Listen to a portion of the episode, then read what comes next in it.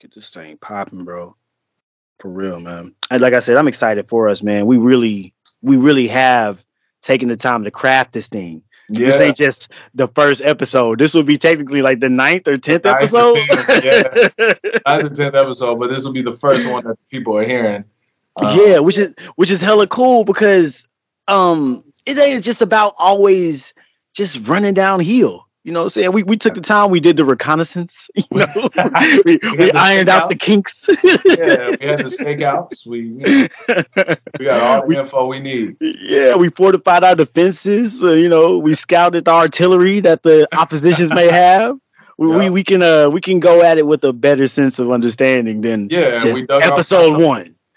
Yeah, this is not episode one to us, but it's episode one to all of you out there. So it's you know it's okay. You're gonna hear everything eventually that we've uh, that we've covered in our unreleased tapes. It's kind of like you know when Dave Chappelle dropped the Chappelle Show, and then you had the unreleased episodes. You know, yeah. just so you could see what missed the cut or what you know what left on the cutting room floor. Um, yeah, I like I like it. Yeah, yeah, and I, I know they're gonna they're gonna enjoy it too. Um, the fact that we'll be speaking with no boundaries, with just an opportunity yeah. to allow people to come with their authentic ideas and, and, just relate to somebody else, trying to have an original thought. Yeah. That it takes yeah. a lot in this era, bro, to have an original thinker in this era. Oh my yeah. goodness, it's like finding the sage back in the day. yeah, there, and there's some chances. Yeah, and and what's important to note when when it comes to original thought, it doesn't mean you're the first one to think of it, and I think that's what a lot of people get wrong it's like, well, there's no such thing as original thoughts. It's like, well, you're you're thinking about it all wrong, or you may have a different definition than what I'm working with. Um, you know, there's nothing wrong with with thinking the way someone else does, but I think it becomes original when you actually take the time to investigate it. You know, like it, it's it's quote unquote unquote original. You know, yeah. If, if anything, it's more just it's um, it's man, what's the word? It's like there's nothing original. It's all recycled, but yeah. it's a matter of how you understand it and embody it that makes it meaningful. Uh, That's so true, man. I yeah. love the way you put that, bro. It's it's a thing that I realized the other day because I mean, of course, on social media they're always arguing about something that's obvious, uh, but they were talking about there was yeah. a there was some type of reel on one of those apps that I be on, yeah. and it said that you know you ever notice that when you have an idea and you don't act on it, somebody else gets it and then yeah. they actually act on it and become what you said you could be, and you end up saying, "Oh man, I thought of that." I thought of that. Yeah. Do you have one of those moments? I, all the time, bro, because I understand that thoughts become things. Yes. Thoughts are literally just energy looking for a vessel that will do will what do. it will yeah. do. That's it, me, man. Yeah. Give me an example. Give me your like most um, I don't want to use the word famous, but like the biggest example where it's like, wow, that was actually pretty meaningful thing that they did that I already thought of before they did. You know what I'm about to bring up because you were this to it, bruh. I showed these motherfuckers how to use Twitter. You did back before they knew how to use Twitter. I knew I knew you were gonna bring up Twitter because uh, you still the Twitter goat in my head. Like you may not have invented Twitter, but you invented tweeting as it is today. Mm-hmm. Um, I I'm telling you, like, because Twitter was hot when we were, you know, high school. Twitter was hot, and like nobody was tweeting like you, bro. nobody. I mean, I used to sit. We wouldn't even be together. We'd be, you know, I'd be at the house or be somewhere else, but I'd be on Twitter looking for for Camby Enigma. You know yes, sir. Uh, bro, I was on Twitter just, and you would tweet like every two minutes for for a long stint. And I'm like, bro, when is he gonna stop? And I would like, I'd be amongst other, you know, other friends, and I'd be like, yo, Cam just said this, and like, bro, nobody was doing it like that. nobody was doing. It was more like you were trying to incite riots, Man. and I don't mean that in a negative way. Like mm-hmm. you were trying to get people to think and to talk, rather than sharing stupid thoughts that nobody cares about. You know what I'm saying? Like people, other people were tweeting about, uh, you know, just had X Y Z for lunch, so good, you know. But you weren't talking about stuff like you were inciting riots Mhm. before that was cool on Twitter. Real talk, man. Yeah. Real talk, man. I was I invented live tweeting. For real. I was live tweeting my life. I would be in class with people and be tweeting Yeah. exactly what we're doing. Things that people didn't know how to necessarily say online and how to use platforms like that. Uh-huh. I, it was 09 is when I jumped on Twitter, and that's exactly the year it came out, man. yeah. Back in 2009, Twitter was like the wild, wild west. Uh-huh. Real talk. Celebrities would tweet fans like Yep. directly. That's why Rihanna got in trouble a few Yeah. times based on some of the things she was tweeting. People like Wiz Khalifa, Soulja Boy, some Yeah. of your favorite stars were on there, and we were following each other. Hey, I would be tweeting and, and commenting on Wiz and shit. They're like, "Oh man, this dude Yeah. and Wiz." Good conversations, yeah. yeah, Like side note, Soulja Boy was the first rapper on Twitter. man, get your mind right, Big Draco, man. hey, and Big Draco was the first rapper to have an iPhone too. Straight So, up, man. He was the first rapper to do a lot of things. Just like He y'all really was, man. Put some respect on that man name, bruh. And I mean, he was on Twitter. People like that didn't. They were. They understood that the platform was trying to blow up and be something to where we could all communicate in real time.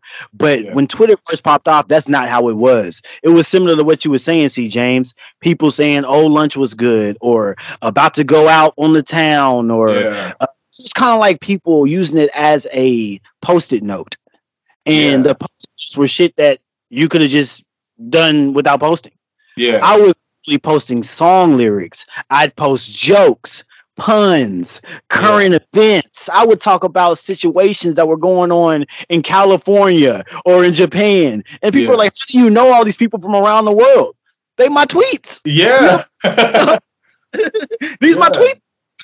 And you and you've uh you developed real relationships off Twitter too. That's what's you know that's what's really cool because although social media connects everybody, you're still not you're not friends with these people.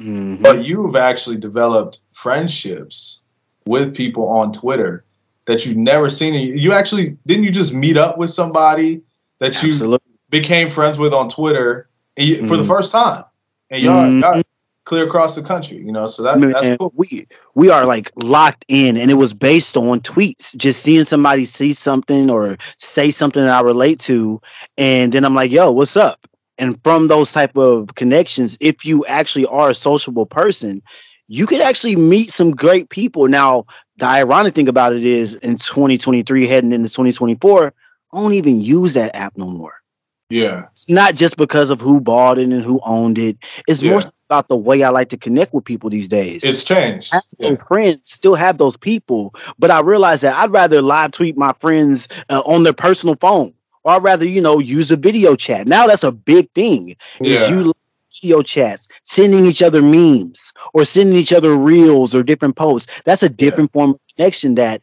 Twitter lost for me that I, I really don't see myself getting back to. Yeah, yeah. I, I, I haven't been on Twitter in years, probably like five, six years. I was, I was always more of an observer on Twitter. Mhm. Um, you know that that was just my thing. Um, because honestly, I didn't care to to really talk to people on Twitter. I cared to to see what people were saying.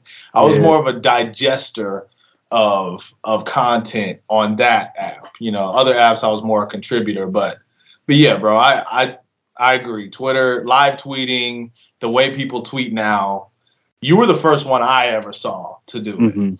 You know, and it's it's it's really cool because I, I bro, I've talked about you over the years, man. Like in college and, and post college, like yeah, my boy Cam is crazy on Twitter. Like Yes, sir. he is the tweet master. So yeah, I'm I give you I give you your credit.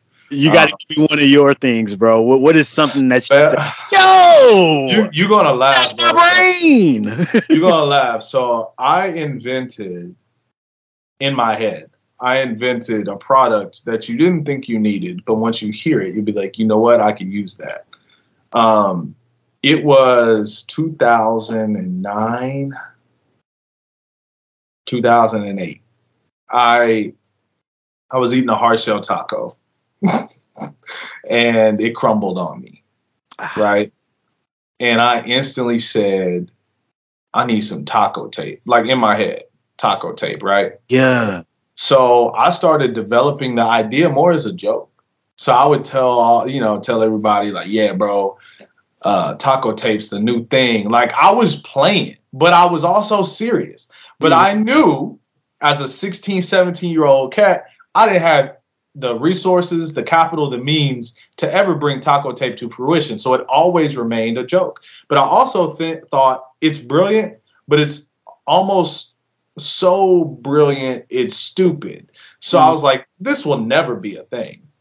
Like, it's practical, but it'll never be a thing, right? So I, I came up with the whole business plan. I was like, yeah, taco tape, it won't be like a, a huge product, but it'll be like one of those end cap things where, you know, they have the clips on the side of the aisles where you pull something off the clip and it's like an accessory to the main things in the aisle, right? So I was like, yeah, taco tape, it'll be multiple flavors. You'll have the salsa verde, you'll have the nacho cheese, you'll have the spicy. You know what I'm saying? You'll have you'll have all these different flavors of taco tape, and it'll be an edible adhesive that holds your crunchy tacos together. Of course. So you still get the crunch, but you don't get the mess, right? hmm Bro, I want to say a month or two ago, because I was telling my girl about taco tape.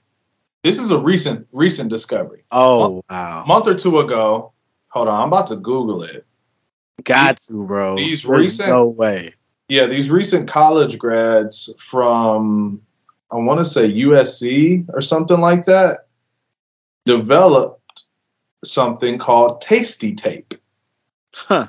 Mess free, stress free. What is Tastee Tape? Edible tape. It's sticky, you can eat it, and it's good for the environment. And they are featuring like pictures of burritos wrapped in their Tastee Tape. And let's see, it's developed by one, two, three, four female founders who were classmates that stud- studied chemical biomolecular engineering at Johns Hopkins, so not USC. Um, but yeah, they developed taco tape essentially and just called it Tastee Tape. It's a real thing, and Bruh. let and bro, I thought of it in 2008. Bro, I'm so mad because I'm looking at this shit right now, bro. Yeah, I'm mad for real- you, family. It's a real thing, and they have partnership. Like, bro, it's crazy. The things that you think never will have life. Um, and I thought it was brilliant, but I also thought it was so comical. Uh huh. You know, I never thought it would be a thing. But you can add, bro. Logan was like my my number one business partner talking about this. We would actually like really talk about taco tape as if we were really going to do it, knowing we never would. But I have I have receipts. Anybody, Wow. yeah, anybody can. Even in college, I was talking about taco tape to my classmates. I'm like, yeah, bro, taco tape's the truth. Like it's it's it is the invention that the world needs that they don't know. And two months ago, I looked Tastee Tape. That is, bro. That is the most bizarre turn of events I have ever heard of, bro. And I'm, I'm that goes back to what we were saying, bro. Those thoughts are energy, bro. It will move on to a vessel that will, if Yeah, you won't. eventually. You know, so it's it's not. That's why I'm glad that you said, you know, it's not truly original with the air quotes. I know y'all can't see me, but Yeah. no, it's an original thought once you own it and put Yeah. your energy into You it. put That's when that thought becomes original. Exactly, exactly. So the, the the term cliche, I think, is overused quite a bit. I mean, there's only so many things a human brain can do, you know, until we get you know a savant out there that surpasses that. But those are isolated moments, right? So, like you said, it's it's taking ownership. It's making it yours. It's taking what's already been done and putting your stamp on it, putting your energy on it, your talent, your your twist, and it's original. I mean, at the end of the day. Now, when you get into the music business, that's a little different. But we're not talking about that. You're just talking about, you know, in life in general and how you move. But, but yeah, that's my Yeah, thing. absolutely. I'm still hurt by it, low key. I'd be too, man. That's that's a tough thing to come to grips with. That Yeah, somebody found the tape that you said could grip burritos. Fucking annoying. man. real talk. And they had they had the the degree for it too, biomolecular engineering. Like I had a gov degree, bro. I, What's, mm-hmm. what's a government degree going? Give me the means to make some taco tape. I should have been a biomolecular engineer. Facts, bro. Facts, bro. Truly, man. Well, thank you all for tapping in. This is the inaugural episode of Out of Bounds. I am the unbiased one. And I am C. James coming to you live from Houston, Atlanta, TK. We love yes, indeed. podcasting. uh, but I had there, bro. Yeah. Uh, yeah, yes, necessary, necessary. Yeah. This is a brand new opportunity for you to hear the unbiased truth from two men that are coming together that love each other. Truly, I, I love what I'm about to do with my brother. I know this is going to be incredible, and that's why we're striking on this journey. For sure, for sure. You know, uh, unbiased and I were talking earlier about how what we're doing on the surface may seem like what everybody else is doing but for those out there that have, you know, a little bit more thought into, you know, what they perceive, we were we were talking about how we are different because we actually have a brotherhood. Yeah. You know, this isn't just two successful men thinking, okay, we're both successful separately, so let's come together and come up with a product mm-hmm. and be successful. No, this is two guys that actually care about each other to where this is this is natural. It doesn't take any. This is effortless. This mm-hmm. the, the energy it takes for us to communicate and to have thought provoking conversation is the same as if we were on a couch chilling doing nothing. Like mm-hmm. that is the type of bond we have. So uh, what we're doing is very different because um, you know a lot of other podcasts, as I was saying earlier, um, before you guys uh, you know got tuned in, we were talking. I was like, man, all these all these other pods are really just names put together, mm-hmm. and we're not that. And I don't, as you were saying earlier, I don't really know of any examples Um because um, even the what the Logan and Jake Paul brothers, they don't even pod together. they don't even like each other. Nah, can't stand each other. Yeah. Yeah. So it's important. It's important to have that dynamic. And you know, when y'all started listening to us, you heard us saying that this really ain't episode one for us. And it's not because we can have those effortless conversations outside of the microphone, but it's because we've come together and curated a show that we know you all would enjoy because yeah. we know we can go on for hours and hours on any subject we decide to dive into.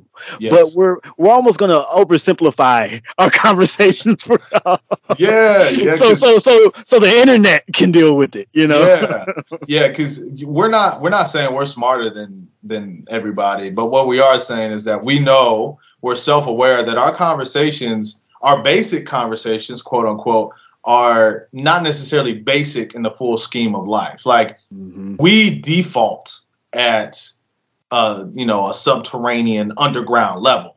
Indeed, uh, we we default there. So we're trying to you know localize our our conversations and our thoughts in a way that everybody can can tune in, can enjoy, can give input. Uh, that's one thing I really want y'all to understand is that this is not uh, you know, us talking at you ever. And this isn't just us talking to each other. This is a dialogue that can be as big as you all want it to be. Um, so we're gonna be encouraging, you know, you to to, uh, to give input in the comments, whether it be positive or negative. You know, of course, try to be respectful. We can't we can't make you be respectful, but we would we would we would like that because we're going to be respectful to everybody else that's listening and to the comments and all of that. So, I, I again, I'm excited. I can't wait. Yeah, man. All of us have deep conversations with our friends. We all have these deep conversations. But imagine you and your friend live in the Mariana Trench. y'all just y'all just live there whenever y'all have these conversations. These conversations go as deep as deep goes. Yeah. We're bringing it to the beach in front of these microphones for y'all. Yes. You know what I'm saying? We could stay down there. We love being down there. As a matter of fact, that's what brought our brotherhood to become what it was. Because from the moment I met C. James, we understood what we meant and I understood as I was growing up that you need people like that to run parallel with you. You don't ever need to butt heads for what? Anything he says has merit to me. Yeah. I understand what my brother's trying to say to me because he turns his words into truth and then turns that truth into love. And that's yeah. why I'm so excited for you all to be able to be in these in these uh, moments with us to hear what we have to say to one another. For sure. And for those that are listening that don't know us at all, uh, you know, at that type of level when we were younger, me and Cam have been collaborating for decades, you know. So so uh, this is this is really nothing new. We're just putting microphones, you know, on our normal conversations. Um, you know, we've collaborated when it comes to just as as a friend group, as a friendship, as uh, a meeting of the minds. Mm. Back when we, as we were talking about, we had no capital to do the grandiose thoughts we had, but we've always been collaborating and I think the, the operative word is collaborating, mm-hmm. which means neither one of us were trumping the other in what we believed or what we thought. It was always adding to the pot. Mm-hmm. Uh, yeah. So th- what we encourage for all of you is to add to that pot because we don't claim to know everything. Uh, we know a lot about a lot. Um, I can speak for both of us. We are Renaissance men, so there isn't really a topic that we wouldn't have any interest in. Um, just to speak for myself, I'm I'm a I'm a Star Wars nerd. You can ask me anything about it, I know it. I'm also, you know, uh, a high operating athlete, or at least I was. Still got a little bit in the tank, you, know. You but I still got a little bit, but yeah, I'm an athlete through and through. Played my whole life, you know. I I'm a movie buff. I love movies. I'm a musician. I rap, but I'm not a rapper. You know, like I, I write music. I write short stories. I write screenplays. Cam is basically this. He's got the same interests plus more that I can't even speak on. You know, so we're we're Renaissance men. We we love just we love authentic conversations about anything because you can find value in just about anything. You know. Yeah, it's very very true, man. And I'm glad you said that word collab, collaboration, because I would argue that some of my best collaborations always had you involved. Truly, man. Like you said, we're more than just friends. You and I have collaborated on school performances together. Yeah.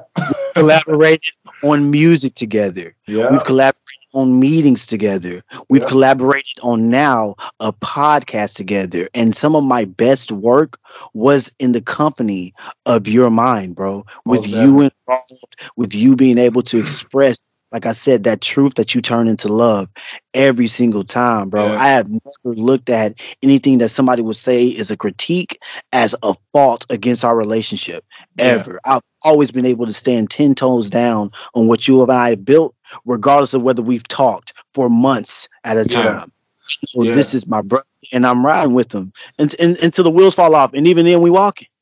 exactly. Exactly. We walking. We, we still moving. Yeah, because yeah, we've gone we've gone extended times without speaking, and it was never because of anything. It's just some some friendships have to have constant maintenance, and honestly, those are the ones that probably aren't the strongest. Um, you know, I I don't I don't talk to my family every single day. You know, that's I don't. Mm-hmm. And you know, cer- certain people need certain things. So this isn't a knock on people that do talk to their family or their friends every single day. But the way I operate, the way Cam operates, we don't ever have to question where we stand. You know, mm-hmm. we know what it is. There doesn't have to be constant maintenance. Um, you know, and then when we do get together, because the last time I saw you physically was what three years ago, two years ago, two years ago. Yeah, yeah like it's been a minute, and every time the potency of that meetup is always next level. You know, um, and and that's just what it is. So we're just we're we're effortlessly trying to deliver the the top quality conversations that we always give, but we're trying to give it in a format that everybody can be included and be involved. And you know, I can't say it enough. Please plug into the comments because we want to hear from you. Mm-hmm. We are, we talk to each other regardless. y'all y'all are not the key to us communicating. So we're obviously doing this for a reason, and that's really to just grow, uh, you know, this dialogue and whatever we're talking about. And uh, as our as our name suggests, nothing is out of bounds. Mm-hmm. And if we don't know, we're gonna figure it out. Mm-hmm. You know, so this is that's the point of having conversations is being able to revisit things that we're discovering together. You Yeah. might hear us talk about something the first week and be ill informed. You might know more about it than we do. Why are you hearing us mm-hmm. talk about it? Like, listen, these idiots. yeah, Well, as we grow, so will the conversation and our knowledge around what we brought to you all to speak about. I might not know it all the first time. That's because I don't cover breaking news. All Yeah. right. But what I will do is, as stories grow and develop, if it seems like it's beneficial for us, why not talk about it with y'all? Why not introduce it to the community to see what y'all think about it? Like C. James said, me and him already have conversations. We already bring things to each other's attentions that would help us grow and could be like life lessons to share with other people. That's essentially what we're trying to do here. Yo, whatever we see is an opportunity for you to really learn something. Why not chop this shit up, bro? Why Yeah. not bring it to each other and be like, hey, bro, I noticed this about that. How do you feel? It's Mhm. very rare that you hear two men that really truly respect and love one another get the chance to openly talk about how we feel to one another. Yeah, Yeah. we'll talk private. Yeah, I can go over to bro's house and we could kick it all night and have conversations. But I need you all to know you can be brave and stand in your own square and speak your piece and not be ashamed about where you are when you say what you need to say. You may need to check your attitude, but overall, I want you to be articulate and I want you to be able to be courageous enough to be who you are out loud. And that's what this is. These are moments for us to be who we are, hopefully unbiased, so you don't think that we're too far leaning on either side. You interpret it how you want to interpret it. for sure, for sure. And I think I think the way you ended, um, you know, that that statement perfectly segues into our first uh, segment. So, Yeah. uh, just for all of y'all listening, you know, we we're gonna have rotating segments. So you might get it one episode, you might get some segments, and then another episode, you'll be like, wait, they that's a new one. It's gonna happen Mhm. because we have a lot that we could cover. So we're going to keep it fresh always, every week, or whenever you hear us, um, so that it's not stale. You, you don't you can't predict us. We're unpredictable. Um, so the first segment is our what's happening brother segment. So Yes. it, this, this could be anything like us talking about how we feel, something new that's going on in life, whatever it may be. It's just what's happening, brother. What's new with you? So go ahead, Cam, pop it out. What's happening, brother? Hey man, life's incredible. What's Yeah. happening right now is we are ending a powerful year, man. We are headed into 2024. If you're hearing this, more than likely you are in 2024. Most definitely. And I'm so glad to be just closing out the year, man. Counting my blessings, you know, checking the stock of everything, seeing what needs to improve, seeing what I've lost, kind of taking inventory, bruh. And I'm so proud of what I've been building, man. I've been really, really happy with what's been growing in my garden. I can't complain. I love that. I love that. Speaking on the new year, do you believe in New Year's resolutions? I believe that they help people that are Mhm. unmotivated in their everyday life. That but as far as people like us, answer. I don't believe in them for people like us, bro. yeah. It's an excuse for people like us. yes. I and again, there's nothing wrong with them. If you're a self-motivated person, there is everything wrong with them. Mhm. Um, I've always been the type. Why are you waiting on the top of the year? The top of the year means nothing to, to what you're doing in your day to day life. It's just an excuse to wait. Uh, you know, I'll do. Well, I'll handle that first of the year. Mhm. The only thing the first of the year matters in is the is is in business. That's it. It's broken up into quarters. The first of the year is only significant if you're a business owner. That's it. At the end of the day, you know, again, if you're not self motivated and you need a timestamp to get your motor rolling, do what you have to do. But for people like us, I agree. It's it's an excuse um, to procrastinate. Mhm. Because why are you waiting on handling the the first of the year? Could you could be saying I'll handle that next year on my New Year's resolution, and it's June. Like, bro, what? Yeah, that's that's That's cornball behavior. That's cornball, bro. Just go ahead and do it. And then you could be six months out of the way, you know, ahead of schedule. But you wait until January 1 because it's just number one. It's 1 1. No, please don't do that, folks. Yeah, you, you're blocking your blessing for Yeah. somebody like myself or or even C James. If you're anything like us, if you identify with something that we're speaking on, then you know for a fact that that's just procrastination at its finest. Yeah. Uh, that's And be real with yourself. that's It- not going to help you. Mhm. yeah, be real with yourself and acknowledge it is procrastination and it's not beneficial. Mhm. Um, again, for the people that aren't self drivers and self motivators, because not uh, everyone is like that. And that's okay because due to my background, that's the reason why I'm a self motivator and self starter. Yeah. I don't think anybody really defaults in that way. That's kind of like they're conditioned to be that way uh, based on your life, your upbringing, your circumstance. So if you didn't, if you weren't fortunate enough to have an environment that that was a catalyst for self-starting, then do what you have to do. If if you feel like okay, I can build enough motivation and energy to start the brand new year fresh and to do something totally new, then do what you have to do. But if you're a self-starter, why wait? What are you doing? Because life gets shorter and shorter as time goes on. I'm just saying. Yeah, yeah. The older we get, man, these like this year, it, it literally flew, man. I lived paycheck to paycheck when it came to how I noticed the, the months going by. Yeah. So every month really felt like four weeks. And four weeks, yeah, they're like, oh yeah, a month is four weeks anyway. But literally, yo, those weeks when you do paycheck to Fly. paycheck shit, fly. literally. If you get Yeah. paid this week, I don't care about this week. Like, so it- and, it's and that brings me to another point, something that I've I've lived by for a while. But uh, you know, you you hear this a lot at work. It's like, man, can't wait till the weekend. Mm. Ah, it's Monday. Why in the world are you letting a day defeat you? Like, okay, it's Monday, and yesterday was Sunday. Like, you another let- excuse. yeah, another excuse to like look down on your week. And honestly, your bad attitude is going to make your week line up with what you predicted. You predicted that your week was going to be bad, and you're probably going to be right Mhm. uh, because you went into it with that energy. Like you live for the weekend, right? So you're only living for two days of seven. Do the math. yeah. do the math. It's it's just not very healthy to the psyche or to your to your state of living. It's just not. Um, so treat every day as if you can get something great accomplished, even if that one thing is is minimal in the grand scope of things. But Mhm. to you, make it important.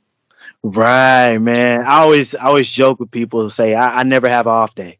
Yeah, Have an off day. Not even in my mentality. Not Mhm. even in my mood. I'm always gonna wake up with a set mood. I do my best to. I try to reach that neutral zone before I go to bed. And when I wake up in the morning, before I reach for any technology, I try to get back to that neutral zone to start my day.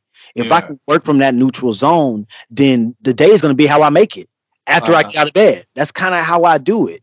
I don't always, I'm not always successful, you know, but I'm not gonna blame Monday for the reason why I had exactly. a successful day. You I'm gonna gonna say, hey. inanimate idea.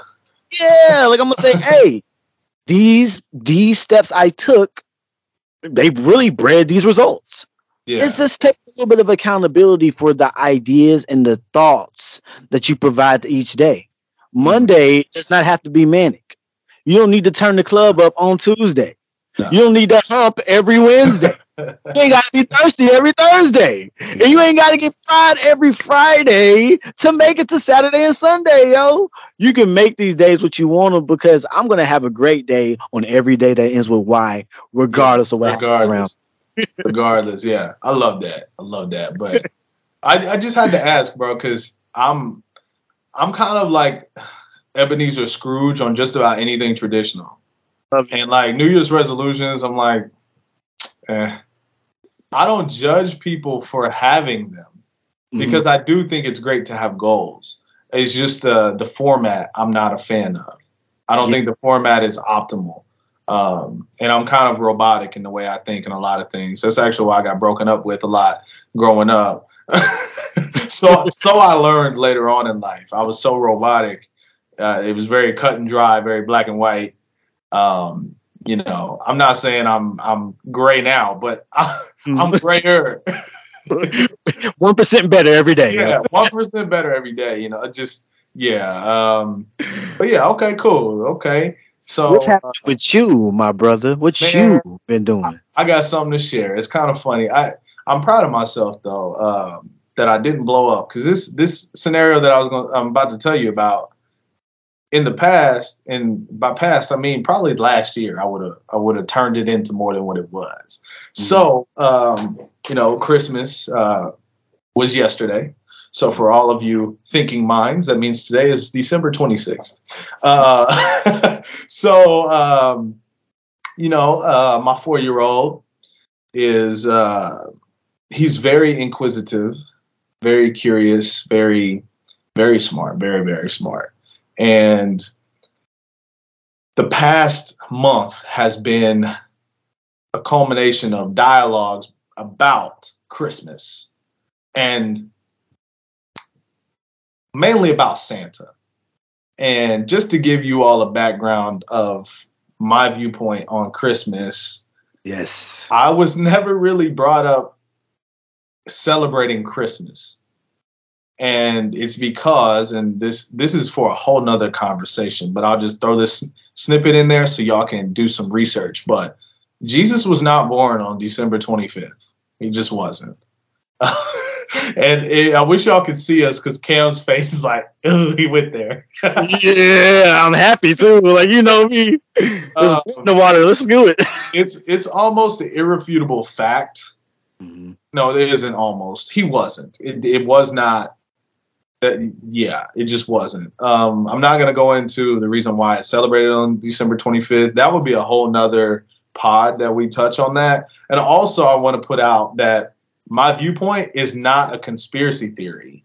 Uh, it is it is proven by you know just a little bit below the surface research, um, and there are plenty of. And I'm not a theologian by any means, but there are plenty of non theologians that confirm that December 25th is is a placeholder day uh, mm-hmm. for other things. But anyways, my family has never traditionally celebrated Christmas. Christmas trees weren't really a thing. Santa wasn't a thing because it's fake, right? Santa is fake. He, we can all agree on that. Uh, so my son has been asking a lot about Santa, and he's asking questions implying that he thinks Santa's a living, breathing thing. Huh. And yeah, a theory. And um, a lot of it is perpetuated by the school systems because they have Santa visit the school and everybody sees Santa. So I can't really, I can't fault him. He's four years old, you know. Yeah. Uh, so he's been asking about Santa a lot, and I, I just, I boldly tell him like, well, Santa's not real, buddy. And I don't I don't mince words. I don't let well, Santa is no, I don't. I say Santa is not real. And he's like, Well, yes, he is. And I'll say, No, he's not real. Like I don't budge at all. Yeah. Um, and we'll have conversations and he'll be like, Well, I saw Santa. I said, Well, okay, you have a Spider-Man costume that you wear a lot at the house, right? He said, Yeah. I said, Okay. You put that Spider-Man costume on, but are you Spider-Man? And he's like, no. I said, okay, you're Ezra. You're Ezra in a. Spider Man costume, right? He's like, yeah. I said, okay. Well, that Santa you saw in the gym, that's another, that's a man like daddy that is wearing a Santa costume, but it's not Santa. And he said, well, I saw, I saw a movie, a Santa movie, and it told me about Santa. I was like, okay, you watch Spider Man on TV, right? mm-hmm. Is Spider Man real? No. Okay, yeah. Santa is not real either. It's it's make believe. Mm-hmm. So fast forward. This is over weeks. Fast forward to yesterday, or rewind to yesterday, whatever you want to say. And um, I'm about to pick him up from his mom's house, and I'm trying to get a time. And I said, "Hey, are y'all done with you know your Christmas stuff at your parents?" And she says, "No." And then the second text is, and thank you for telling our son that Santa isn't real, just what a four year old needs to hear on Christmas. So the old me would have Mhm. immediately gone to 10. Yes, indeed. I already know. I stayed real chill. I actually chuckled. I was like, oh, okay. And I was like, well, what are you talking about? I wanted to hear how he conveyed it to her. Yeah. And I'm going to read you the text. And she, Oh, I love, bro. I love when you in your bag, man, because because I, know how important it is for you, your child to understand this. yeah, yeah. So she said, I said, we've never done Santa. She said, well, I do Santa. And mind you, so I, you know, you know me, I'm all mm. about conversation and communication. So these are things that we've discussed over the years. Like Of course, yeah. we've already touched on this. She already knew where my head was at. Like there's not anything major that concerns our son that we haven't already discussed Yeah. we are we know where each other stands. So the fact that she was acting like she had no clue was it was odd to me. So I had to remind her. So and I wasn't mean at all, bro. I'm about to read it to you word for word. Mhm. Uh, she said, "I do Santa though." I said, "I didn't know." Said he kept telling me he was real, and I said, "Okay." Because eventually he kept saying, "Well, no, Santa is real." My mommy uh, said Santa's coming. I said, "Okay, Ezra, got you." because you know when you you can have that conversation when you can't and sometimes you have to hit little nuggets periodically rather than having a full mind change all at once Yep. so and he's a four year old you know it's very hard for them to to understand like And and digest that too. Because yeah they're being force fed so much other shit. exactly so That's like eating your vegetables with a really hearty meal. You know, like, oh, I Yeah. want some vegetables right now. Yeah, exactly. Mhm. So I was cognizant enough to know, okay, there's a time and place to to argue or not argue, but instruct. And this isn't it. So he kept saying, "Well, say," I was like, okay. All I would say is, okay, Ezra, that's fine, okay. And then she said, he's telling all the other kids, my dad said Santa isn't real, and y'all's moms are wrong.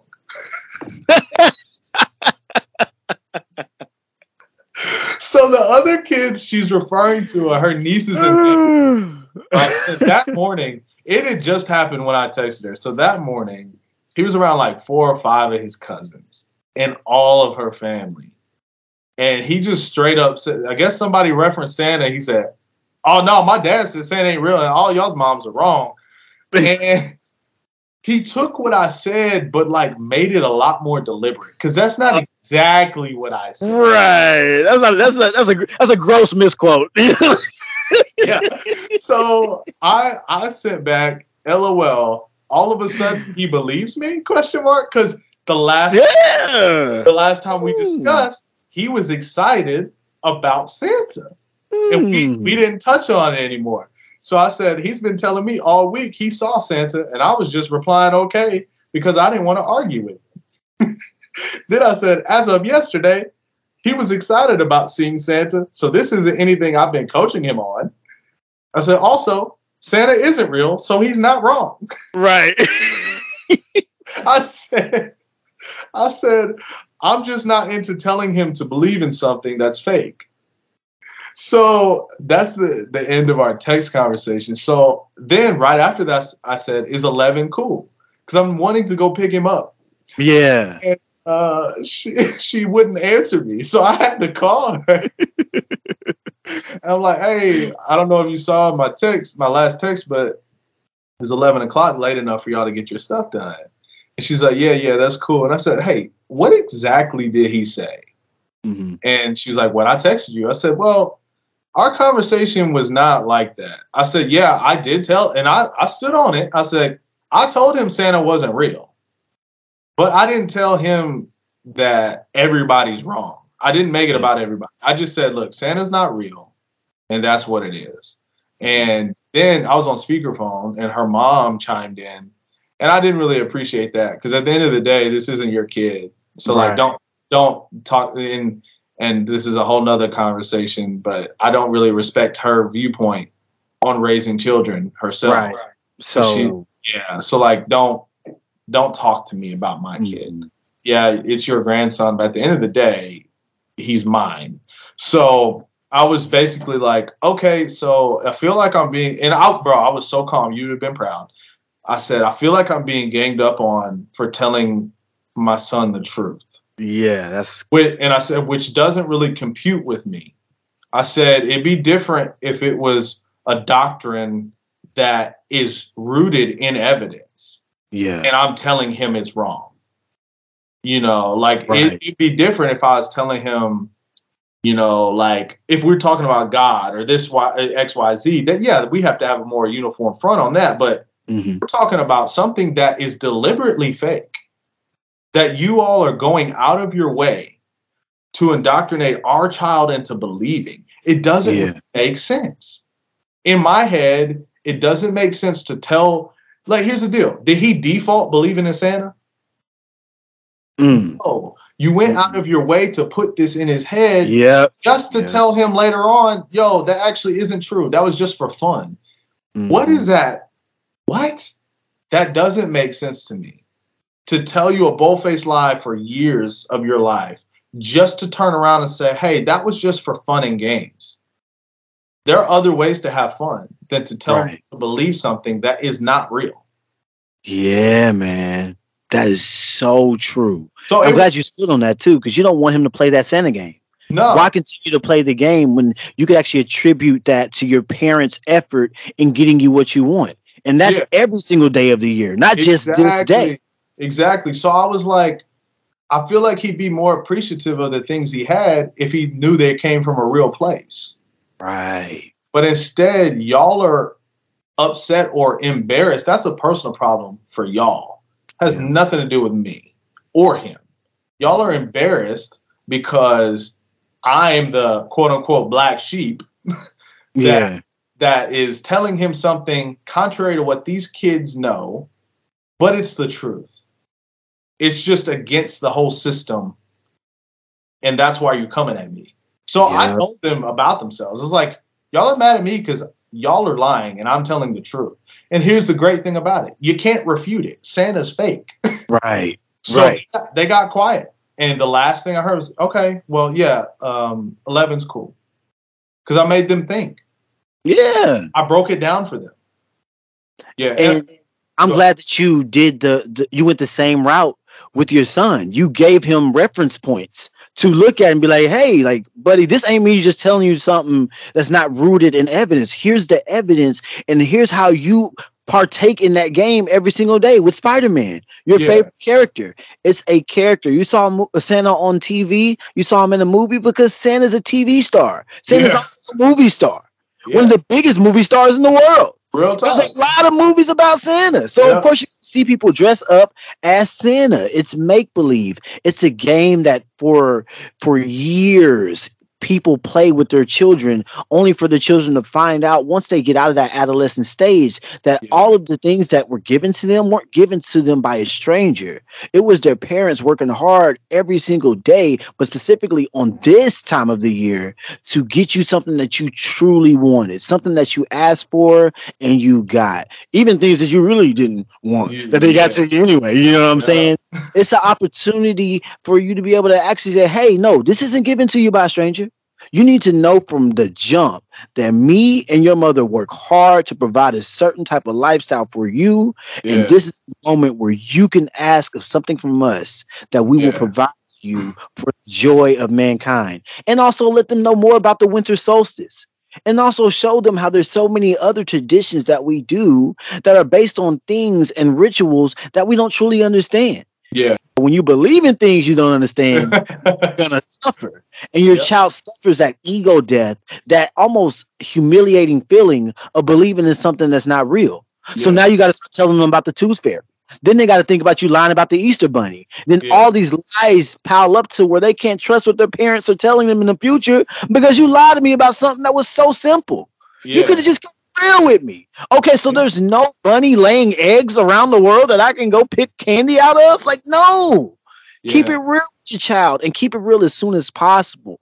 Now, the way Easy E went about, you know, notifying the world that they were hypocrites was wasn't the best route, but hey, big up to my guy for not being lied to. You know what I'm saying? real talk, and you know it made me proud because again, he's four years old. His mental capacity is not very large, Mm-hmm. but I do like that he was bold enough to to let everybody know, like, hey, my dad said Santa ain't real, and y'all's moms are wrong.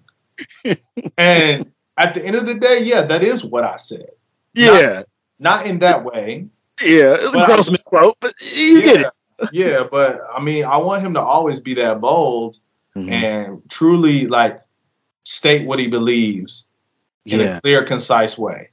And I, I hope that next time he stands on it for himself. And even though he learned it from you, like Yeah. we said about that original idea, he owns that idea and interprets it his way. So Yeah. it ain't what my dad said. I'm telling y'all. yeah. Yeah, so that's what's happening over here, man. Just just making waves in my child's perspective one day at a time. Uh, Yeah. th- that's all parenting is, is making little waves that crash against the, the beachhead.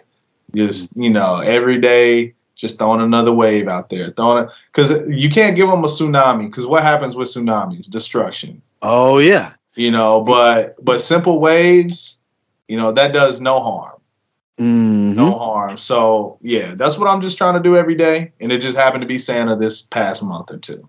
And, and that was a direct example of a simple wave because you even said it in in your speech about that was that yo i was just telling them this amount because i know he can digest about this yeah, amount you know Yeah. if, if you would have been like nah and just destroyed his whole stuff that would have been a tsunami of information Yeah. that he just wouldn't have been able to grasp yeah. based and on everything people he's already been fed he just can't do it but those little Yeah. waves uh, christmas after christmas he's gonna be like yeah i remember that christmas where i had to tell them yeah, about themselves. And the more you can just kind of chisel away at that callus, you know, you can definitely get something really, really, truly beautiful.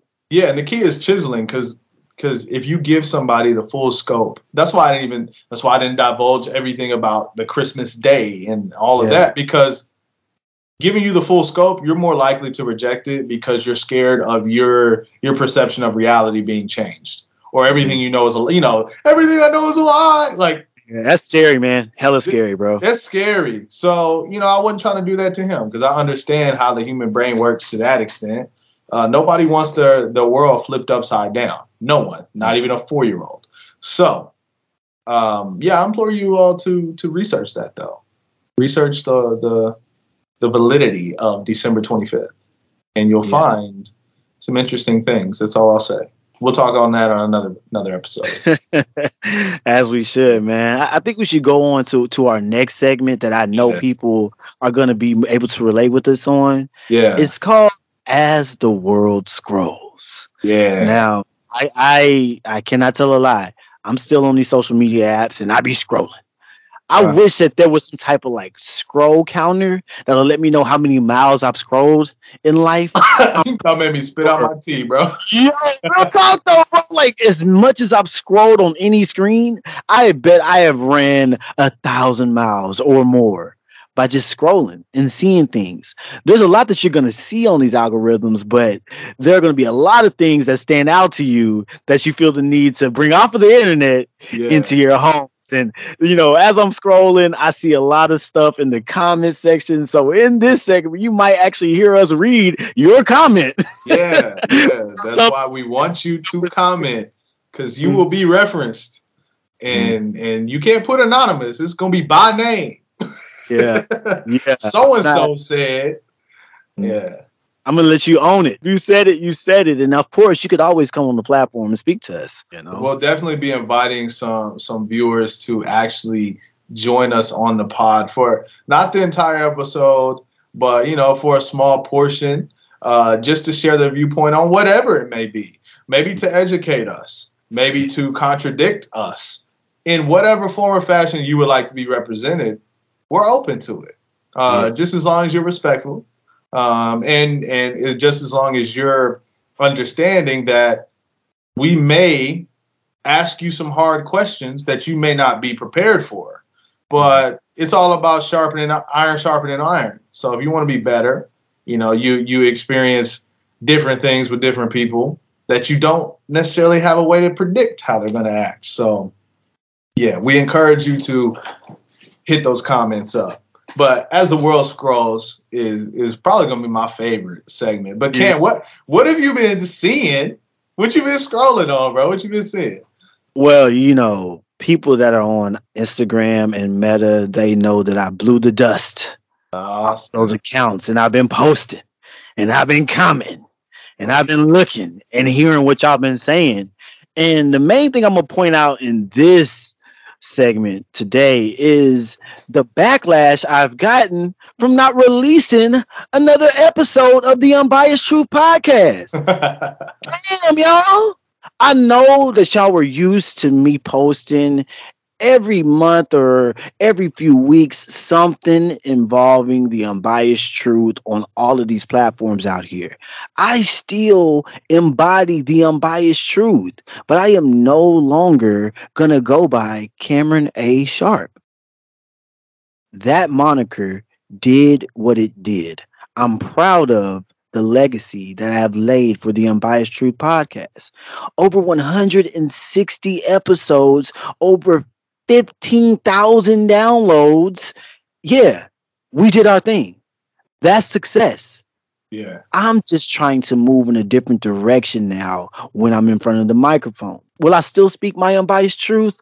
Of course, but not as Cameron A. Sharpe, as the unbiased one, as the unbiased truth.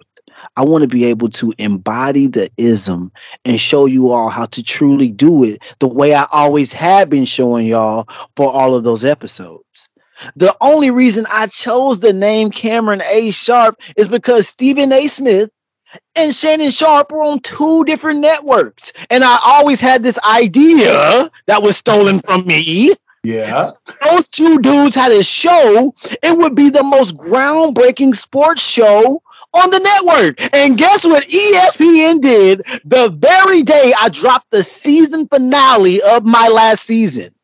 They- they announced that Stephen A. Smith and Shannon Sharpe were going to be on the same show on the biggest sports network in the world. Now, on first take, you can hear Shannon Sharpe and Stephen A. Smith debate the thing I always wanted to hear in the first place. So I'm cool. my thought became a thing and i decided after listening back to that final episode that it was a perfect way to end off the unbiased truth podcast. Yeah. what more could i say?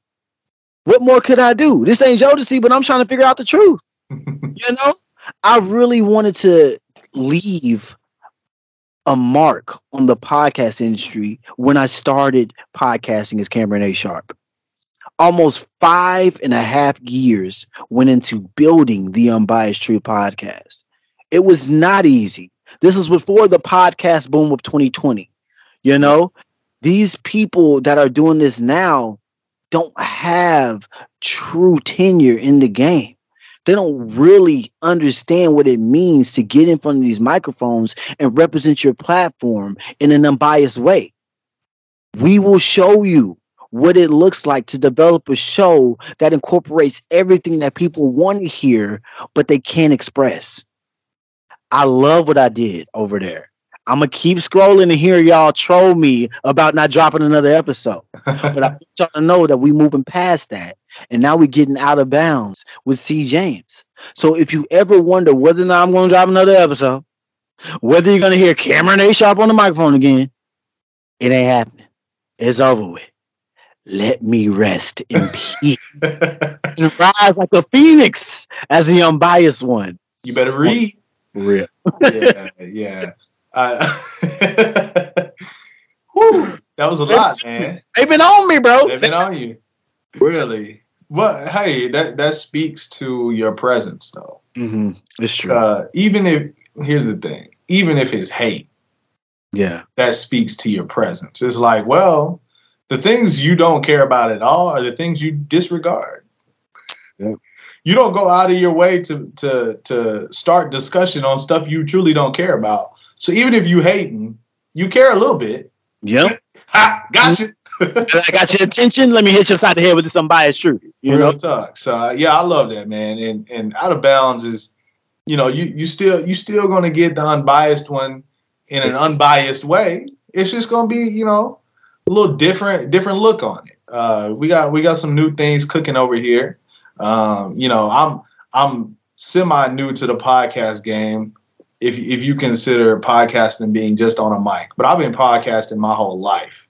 True. Uh, so this ain't nothing new to me as far as speaking on content, things of that nature, being entertaining. This is this is old news. Just happen to have a mic on that's recording.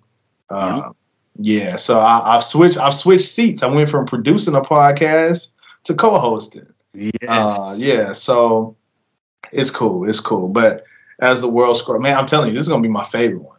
Um, so uh, I guess what see, I'm not on those apps. hmm Um, now I did recently re-download one of them, Meta, uh, because I had to help promote my boy's video that I that I directed and, and edited and filmed. so I had to get on there and give him some backup. He's like, "Hey, bro, you got you got to re-download it just for the video, man. re-download it, share my stuff, bro. Like share it. It's yours too." I'm like, "You know what, bro? I got you." So I re-downloaded it, shared the video. Uh, for those listening, if you like Christmas music, me personally, I don't like Christmas music. I don't, but I, you know, I have a very I wonder why. yeah. yeah. Uh, I've never been a fan. There are some songs that are dope. Mhm. There are some songs, but they're The not. Christmas music ain't real. It's fake. It's fake. that ain't real instrument. No, Jingle bells. yeah. yeah, but you know, my good friend, he he's an artist and he's reinvigorating his career. So what better way than to to do that than to uh, make a thematic song. So Christmas was coming up. He said, you know what, let me go ahead and drop a Christmas joint to kind of be the inaugural re uh, establishment of myself in the music game. So we filmed a video, shot a video. Uh, my first music video I've ever directed. Um, directed commercials, you know, uh, things of that nature, but never a music video. But it was great. Um, so check it out, Christmas Dreams. Shout out to my boy Sebron Smith. You can find it on all streaming platforms uh, and find the video on YouTube. Uh, but that's just a shameless plug for Mhm. for for I guess myself and Sebron. But Yeah. um, one thing that I've been been uh, really tuned in on um, is the Jonathan Majors fiasco, if you could call it that. Mhm. Uh, what I will tell you is I'm not well versed in everything about the case. I'll put that disclaimer out before I ever say anything else. That's I why we don't talking about it. that's why we're talking about it. I don't know everything, but what I do know, some of the things don't make sense to me. So maybe y'all in the comments, because I'm not gonna re-download something or download an app to figure this out. I'm not. Yeah. Also, I'm not really big into news sources because at the end of the day, they're all painting a narrative that may not be authentic. They're all owned by the same people. If you go, uh, the the this is not conspiracy. This is just truth. You just research the owner of this news uh, station, and then you keep researching all the different ones, and you'll see it's the same names behind ones that are on diametrically opposed viewpoints. It's Mhm. all the same thing.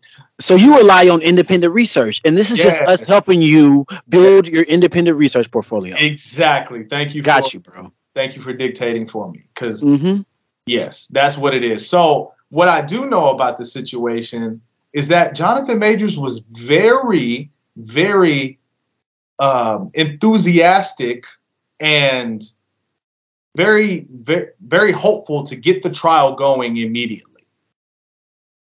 Hmm. I remember him making statements near the beginning that he couldn't wait to go to trial. And then we come to last week or two weeks ago, however long it was for the verdict to drop, and he was found guilty on two or four charges. hmm So my question is, because this is just my rational brain, because I don't know if he did it or not. I don't know. I'm not here to speak on what I believe he did. What Yeah. I'm here to speak on is the what has been presented doesn't make sense to me. So maybe y'all can make it make sense. He was so excited and enthused to get to trial. That was one of the statements he made. His his counsel was also very adamant on getting to trial immediately. Like they couldn't wait because they knew he was innocent. But then he gets found guilty on account of I think it was assault and harassment. And then the the the bomb was dropped on the videos being released where he's running out of the the the Uber or whatever it was and she's chasing him. And that was supposed to be like some groundbreaking evidence, but I, all I see is a man trying to get away from a woman. Mm-hmm. And him sprinting at a 4 3 40 speed away from this white woman. Yeah. I just don't I it just doesn't seem right to me. Like not right. It doesn't it's not clear to me Yeah. what they found to make him guilty. Also, this is kind of like a follow up. Also, I look at all of these different cases of famous people, and it strikes me odd that Jonathan Majors, who is just now becoming a heavy hitter in recent years in the scene, he was so quickly, quickly. Um, they they said he was guilty from the jump. Th- This Mhm. is that innocent till proven guilty world. It's just not. Nah. It, it's not. No matter what it is, it's not. So it was always, oh, he's horrible. He did this, that, and the other from the very beginning. But then you have an even bigger case that nobody's talking about with P. Diddy. Yeah. Whatever his name is now, Love, or he changed his name. Yeah. Brother Love. Yeah. Then you have P. Diddy, who's been accused by multiple people. All of a sudden, I don't know why, he did something, or maybe he didn't, but he's accused of all these things. And then all it takes is a check written, and it just gets dropped. That doesn't make sense. And it's a it's a higher profile case, and the accusations are higher profile and worse than the Jonathan Majors case. But all eyes were put onto that case instead of Brother Love's. mm-hmm. It does not make sense to me. So make it make sense. You know, when you settle lawsuits like Brother Love did, Is is that should have done it sooner. Should have done it sooner. Yeah. But um, when you settle lawsuits like Brother Love did, and you have millions upon millions of dollars to control that news circuit that we were just discussing, oh, it's easy to get shit like that swept under the rug. You can actually pay millions upon millions of dollars to be removed from certain lists that come out with names of people that like to go to islands. Yeah. So it's all it's all got a price Yeah, and a I- it's I got a price tag on it. I know yeah. you do because you're in the Illuminati, so you you Mhm. know. But yeah. I guess my question isn't how they get away with it or how this can occur. My question is how come the masses aren't questioning that? I'll tell you why the masses aren't. And you can even go further back to last year with Johnny Depp. Johnny Depp was innocent from the very beginning. He was actually the victim. And he still gets treated as if he was guilty. hmm even though it was it was irrefutable proof that Amber Heard was the was the maniacal evil person. And he still is treated as evil and guilty. And it's been proven in court undoubtedly that he's not. Make it make sense. Why aren't people asking these questions? Because the masses, eighty-five percent, truly don't invest in anything. They just regurgitate headlines. Whichever headline sounds nice or makes them feel good, that's yeah. what they'll go by. They might even read the first few uh, captions that they see around the picture that they saw yeah. on their favorite website, but they don't necessarily care to invest in doing independent research because they're all struggling to just get by, bruh. Yeah. The average person looks at all of this information as an opportunity for them to escape from the life that they truly are bored with or yeah. they're truly struggling with currently. That's the only reason so many people spend so much time on those apps. They're trying to escape from whatever they're doing currently. I mean, I yeah. be meetings and these be important as meetings, and these kids can't stay off their fucking phones, bro. It's like, where's your attention span? And if you had the ability to actually digest the information that you're being force fed, you would be able to ask these simple questions. Why is this like this?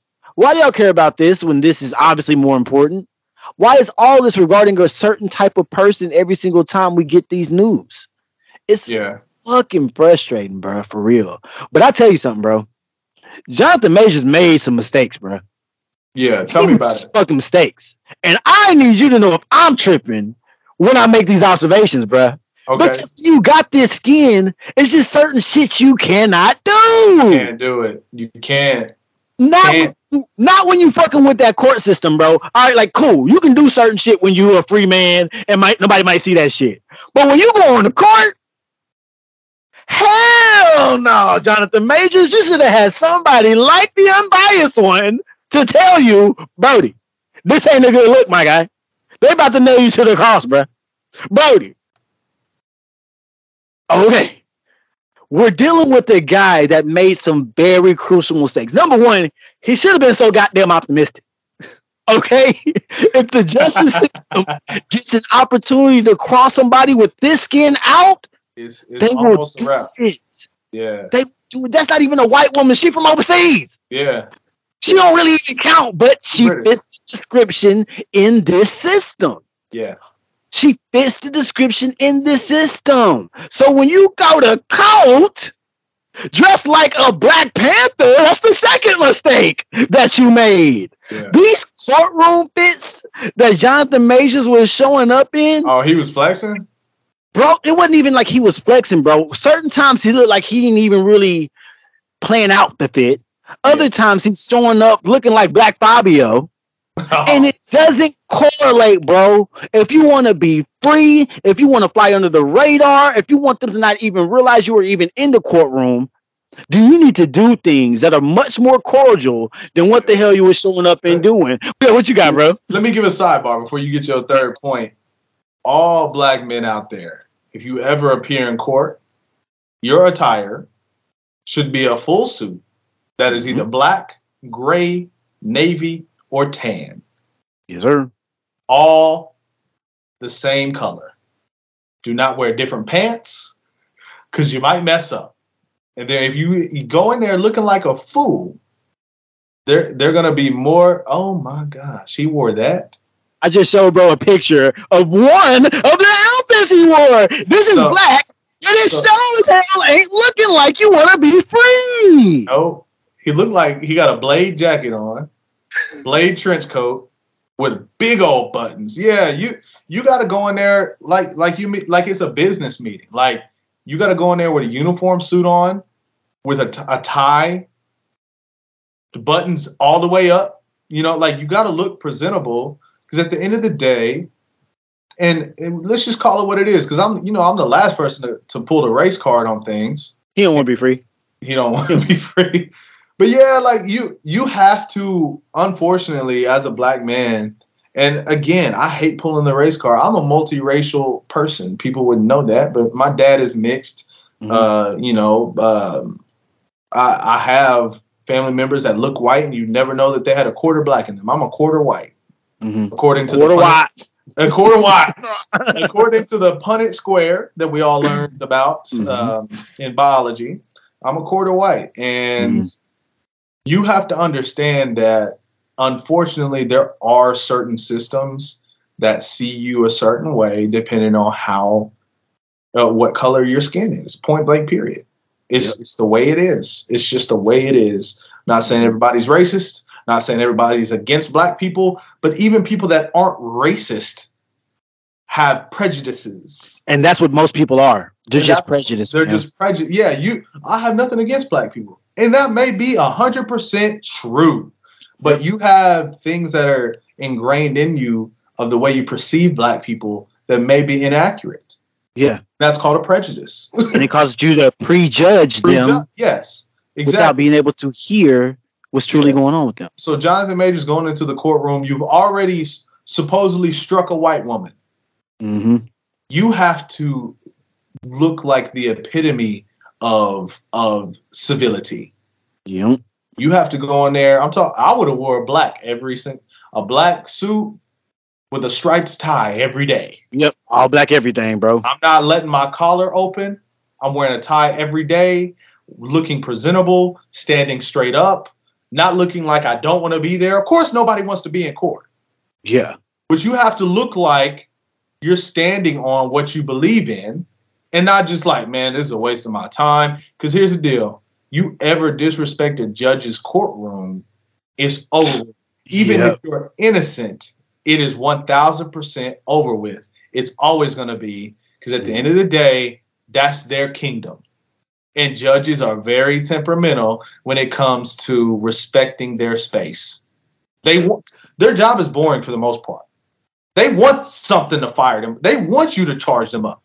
So they'll yeah. it's like Michael Jordan on the court. He would make up things. so he would turn up on the court. He would he would claim that people said stuff to him, and then later on, years later, be like, "Oh yeah, they never said that." Don't judge. The judges are Michael Jordan. Do not give them a reason to target you because they're looking for. Go out for your You third. better one. fucking believe it, bro. I'm so glad you brought that, man. I'm so glad you brought that because it's hella important, man. Perception is everything. It's- It truly is. And that's why I'm saying, bro, Brody made some major mistakes. And that leads me to my third point, bro. Because not only did he show up looking like he didn't want to be free, he didn't show up single. Why would you bring your fine black girlfriend to a court case against your ex? As if she didn't need any more motivation to cry on the stands. Wait, She now has a motivation right in her face with Meagan Good fine ass showing up with Jonathan Majors to every single court appearance. She is on his arm at every single court appearance. You do not show up to a case against your ex with your new boo, and she finer than her. Oh yeah. Oh, your ass is out of here, bruh. Your ass out of here. He did. Wow. See, I didn't know He did. that. He did it. He did it. Oh, you Same- told me- you Same told me picture I that- showed you. Oh, that, that's Meagan. Oh, Yes, sir. He showed up with Meagan Good as much as he could. He Look. threw his new boo in her face. And maybe that wasn't his intention. Maybe bro was just really trying to show that he had moved on. But why would you show that you moved on in a court case versus your ex? wa- Goofy. No, here's the deal. They got to be smart enough to understand that support doesn't always mean physically there. Right. Right. You can support your man at the crib. Don't even pick him up. Don't even pick him up from court. Don't drop him off. Don't pick him up. Yeah. Keep your buddy home. Hear about the court court case. Hear about hear about the day's proceedings when he tells you in person at the crib. Yeah. You cannot Yeah. be seen. You having a court case about s- supposedly striking your ex, who's a Yeah. white woman. Mm-hmm. You show up with Meagan Good, who has been, who men both white and black have fantasized about Yes. since she came on the scene. Mm-hmm. Shoot, I remember Meagan Good at Roll Bounce. Wow. Yeah. Yeah. you know what I'm saying? With Lil Heading Bow into prime years. Yeah, Yeah. prime years, Yeah. man. I mean, you you talking about you talking about foolishness, man. I didn't know all that. ignorance is it really is bliss, bro. If I was there, I would have told Jonathan, bruh, leave her at home, leave her at the hotel room. She'll Yeah. be there for you once you're done with your court proceeding, fam. This ain't the move you need to make, Brody. This only gonna piss them off. It's only gonna piss them off. And if you was trying to get free, your ass going to jail today. You know what I'm saying? Another sidebar, and this is this is a relationship sidebar. I'm not saying I'm a relationship expert because I'm not. I promise you, I'm not. But you need to talk with your partner on what exactly support looks like for them. Yeah. That was something that that was that was on my spirit. I just had to say that. Always No, have those conversations about what does that look like for you. I'm not Mhm. talking about the love languages stuff because I, I I think the love love languages are a good basis to go off of. I do think they are limited because I don't like putting labels on things. I don't like putting people in boxes. There's mm-hmm. a lot of different variables that go into things. All I'm saying is have those conversations about what does support look like. Because I said earlier, support don't always mean being there physically. Yeah. If it don't call for it, don't be there. And honestly, in that type of scenario, she was probably trying to show support. Baby, I'm gonna be there with you. Don't you worry about. It. I'll be right there. What? Honestly, her being there did nothing but hurt you. Nothing but hurt It him. didn't help you. You can't. You can't talk to her during court. She Mm. can't. She can't comfort you during court. Mm. And honestly, if she, if her physical appearance there is comforting you, you probably need to find some other sources of comfort because it, it's just not. That's not conducive to a positive court proceeding. It's just not. You bring in your new boo to, and here's the thing: it's not like it's been three years since this happened. Mhm. That Sure. would be more understandable. It would be more understandable if y'all were married. Yep. If he and Meagan Good were married and it's been I three years since the incident, that doesn't look bad to me. That's your wife. You know That's what I'm saying? She's supposed to support you. and yeah. it's been years of separation. Right. We're talking months Mhm. of you not dealing with this chick and you already holding hands arm in arm with a new chick who's perceived as being battered in the, the last one. It's just all, it's just not a good look. it's not. At the end of the day, though, from the things I've heard about the story, there's still inconsistencies. Yeah. Where I don't see how he got. I'm just. I'm gonna have to. I'm gonna have to hear from the people. Gonna have to get. And I don't want no just feel. I don't want feelings. I don't want thoughts. Give me what was presented. Give me what was fact, and we'll go from there. But I don't necessarily feel like doing the research myself. So I'm asking the people to give it to me. That's all I'm asking. Well, the fourth mistake that I saw him make would help you make a better observation of things. Yeah. Because as physically gifted as Jonathan Majors presents himself to be, I know the guy looks like he can run pretty fast. Hell, he did run pretty fast on those videos. He ran too damn fast. Whatever happened in the car was what happened in the car. yeah. There's no footage of them being in the car, right? Not at all. But it's about spatial awareness, Jonathan. Yeah. You run in public, you know there's going to be some business with their cameras that are going to be subpoenaed for that footage, bro. It Stop in front of an obvious camera. Get your ass beat. Get your ass beat in public on camera. That way we have a little bit more evidence to go by. Yeah. You running 17 blocks away from this aggressor, it looks bad. It but looks bad. be worse if you let this person do what they were attempting to catch up you in the first place. Yeah. She's the aggressor. If she's the bad person, if she essentially was trying to do harm to you, take that ass whooping in public, do your best to restrain her, but show it somewhere where everybody can make the discernment of what's happening. Or- Not when it's in the car and it's he say, she say. In that court system, she is innocent until proven guilty. Even when she's guilty, the Yes. tears will liberate her from the clutches of the justice system, bro. Every so time. you got to get that evidence on tape, clear as day. Let her beat your ass for four to 17 blocks. But Yeah. do not run so damn fast. If this happens to you, young one, listening Yeah. to this conversation, stay somewhere where others can see you and get help as soon as possible. Yeah, real talk. Real talk. I mean, honestly, treat it like black men, any man, any woman. Pull out your phone when a cop pulls you over. Mhm.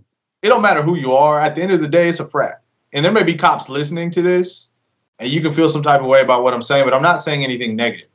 Right. I mean, there are plenty of frats in colleges. Cool. It's a it's a social club. It's a group. But at the end of the day, the police department is a fraternity. True. You know, uh, it, it is, is it is a bigender frater- fraternity. There's men and women in it, And at the end of the day, they're going to ride for themselves. So it's always better to have reference that is unbiased, which is a phone camera. Yep. The camera has no reference point other than what you give it. It mm-hmm. doesn't say yay or nay. It's just recording the facts, period. So, in times of aggression, and I'm not talking about like if you see a fight, just sit there and record it. Honestly, if you see a fight, get away from it. Yeah. Your video is not going to change the game. Like somebody else will be recording, but it's best that you get away from any type of violence like that. Guns get pulled out, you get shot, and you were just trying to be nosy.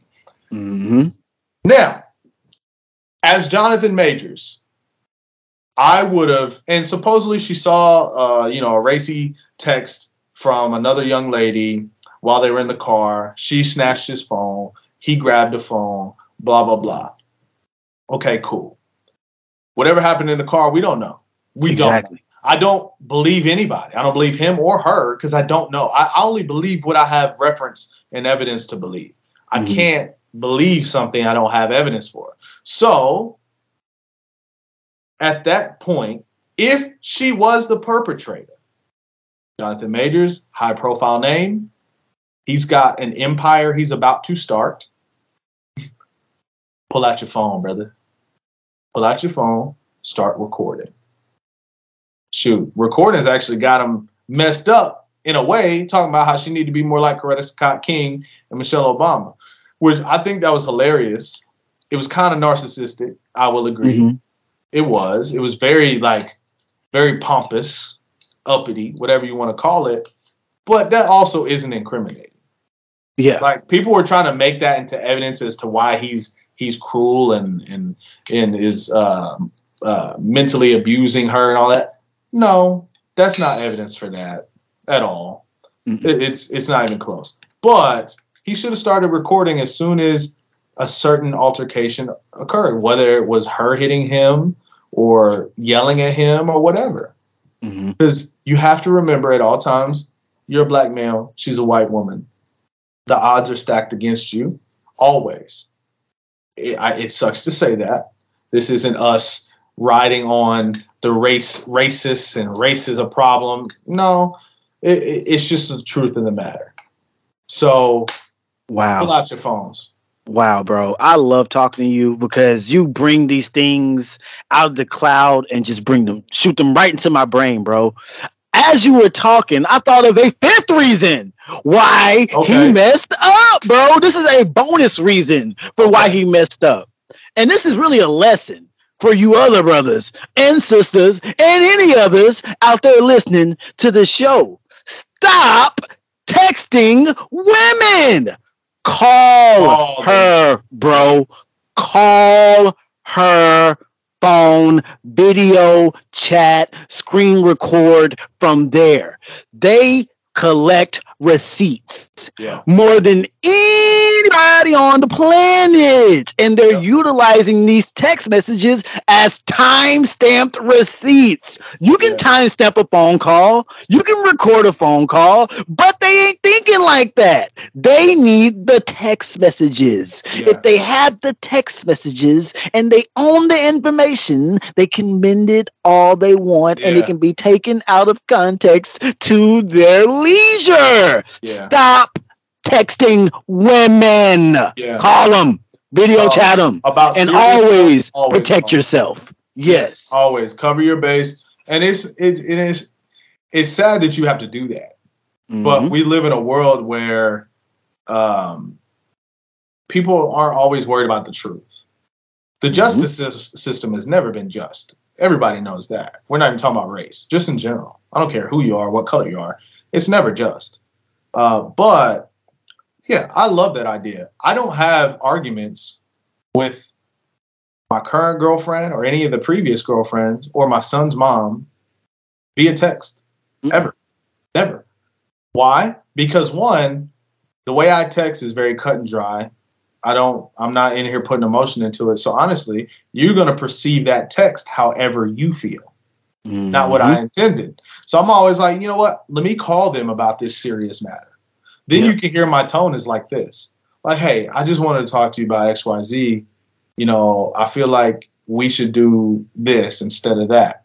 Instead, I text something to you, and however you're feeling salty about the situation is how you're gonna read it. Mm. Yep. Every time. Yeah. So yeah, so having having a text conversation back and forth about X Y Z. Speaking of text, though, she sent him a text while he was locked up, didn't she? Mm. Saying like, "I'm sorry, I told them not to not to take you" or something like. Mm. If she, Covering them tracks. Covering them tracks. if she is texting him saying, "I'm sorry," she is now taking all responsibility off of him of there being any type of anything. Mm. Because saying I'm sorry is Admission of guilt. in long form, I am taking responsibility for what occurred. Yep. So her sending him a text, and I remember they released this soon after the arrest. There was a text sent to her while he was in jail for however long he was, which wasn't long. And it was like, I'm sorry. And something to the effect of, I didn't, I, I asked them not to take you, or like something like that. Yeah. yeah, it just doesn't make sense to me. So, you know, I guess that kind of leads into the next kind of se- segment in a way. It does. It does though. Yeah. Does. So, so the next segment for y'all peeps. This is all, man. I think all the segments my favorite. We just gonna say the Yeah. whole the whole show is my favorite. Huh? I love this show. So the next segment we got for y'all is behind the schemes. Mm. And I repeat, not behind the scenes, behind the schemes, because there's always something else going on yeah. behind the Yeah. veil. Yes, indeed. Yeah. And it's an opportunity for all of you all to just hear our unbiased truth about some of the things that we're seeing that ain't adding up. It don't You add up. Heard a little bit of how we pontificate on those type of things. Look, it's just independent research. That's I'm it. just trying to notice things, and I'm trying to see if y'all notice what I'm noticing. yeah. 'Cause it's looking like a bunch of schemy, shady behavior on a lot of things that are going on out here that just don't fucking make sense. So if we happen to bring something up while we're talking about what's going on behind the schemes that you know more about, get at us. Inbox Please, please do. Comment under a post. Reply back to me on random posts that you see me trying to do Yeah. because it's all going to be vital information for us to build this idea of what's actually happening. Yeah, and I want to repeat, we are not claiming to be experts on anything but ourselves. And we're not even fully experts on ourselves. We're Mm. always learning new things. So don't take us talking about these things as if it is the gospel and there's no refuting it. We're just giving you- the unbiased truth on what we feel is going on. Uh, so this is where you would en- enter your your conspiracy theories or just things that do not make sense, and it implies that there are some things going on behind the schemes. So go ahead, Cam, give us give us a behind the scheme take that that we can that we can elaborate on. I'm, I'm excited for this one. well, you know, I'm gonna start out by saying we all have our own reality. CJames has his own reality. I have my reality, but I'm trying to do more focusing on what's going on in actuality. And the way I perceive the difference between reality and actuality is reality is things that I've realized for myself. Just like re- your reality are things that you come to perceive for yourself. Your biases, your belief system, all of that is your reality. But what's happening in actuality are things that are going on that are actually happening, whether you know it or not. Yeah. Whether you perceive it or don't perceive it, this is what's actually going on. And that's what I'm hoping this this segment really promotes is people to stop looking at their own realities and kind of see actuality for a small moment in time. Yeah. know? So for this segment specifically, bruh, behind the schemes, man, you already blew the lid off of it. And the funny thing about this is Yeah, don't talk about what we bring to the podcast. at all.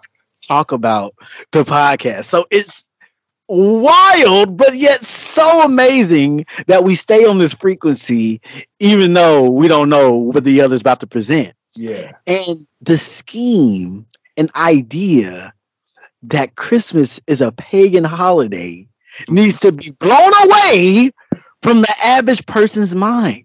Christmas is a Christian holiday that was appropriated by the pagans and turned into a ritual that was shared with the rest of the world. Mm-hmm. The pagans didn't do anything but steal things from other religions and claim it to be their own. Yeah. A pagan is a hijacker, if you want to understand in layman's terms layman's what terms. pagan actually would be. These are people that attributed rituals to certain religious and spiritual holidays all around the world. Yeah. All they did was appropriate other people's culture and turn it into their own shit. Sort of like what some of them people did with the blues and country music. But I ain't gonna get uh, mad about and rock and roll. whole other scheme. Oh yeah, you right. Rock and roll. Rock and roll. You right. But that's a whole other scheme whole that needs to be uncovered. Listen, it's all about capitalism at this point when you're living in this economy. All right. We live in a country that is based on a certain type of economy.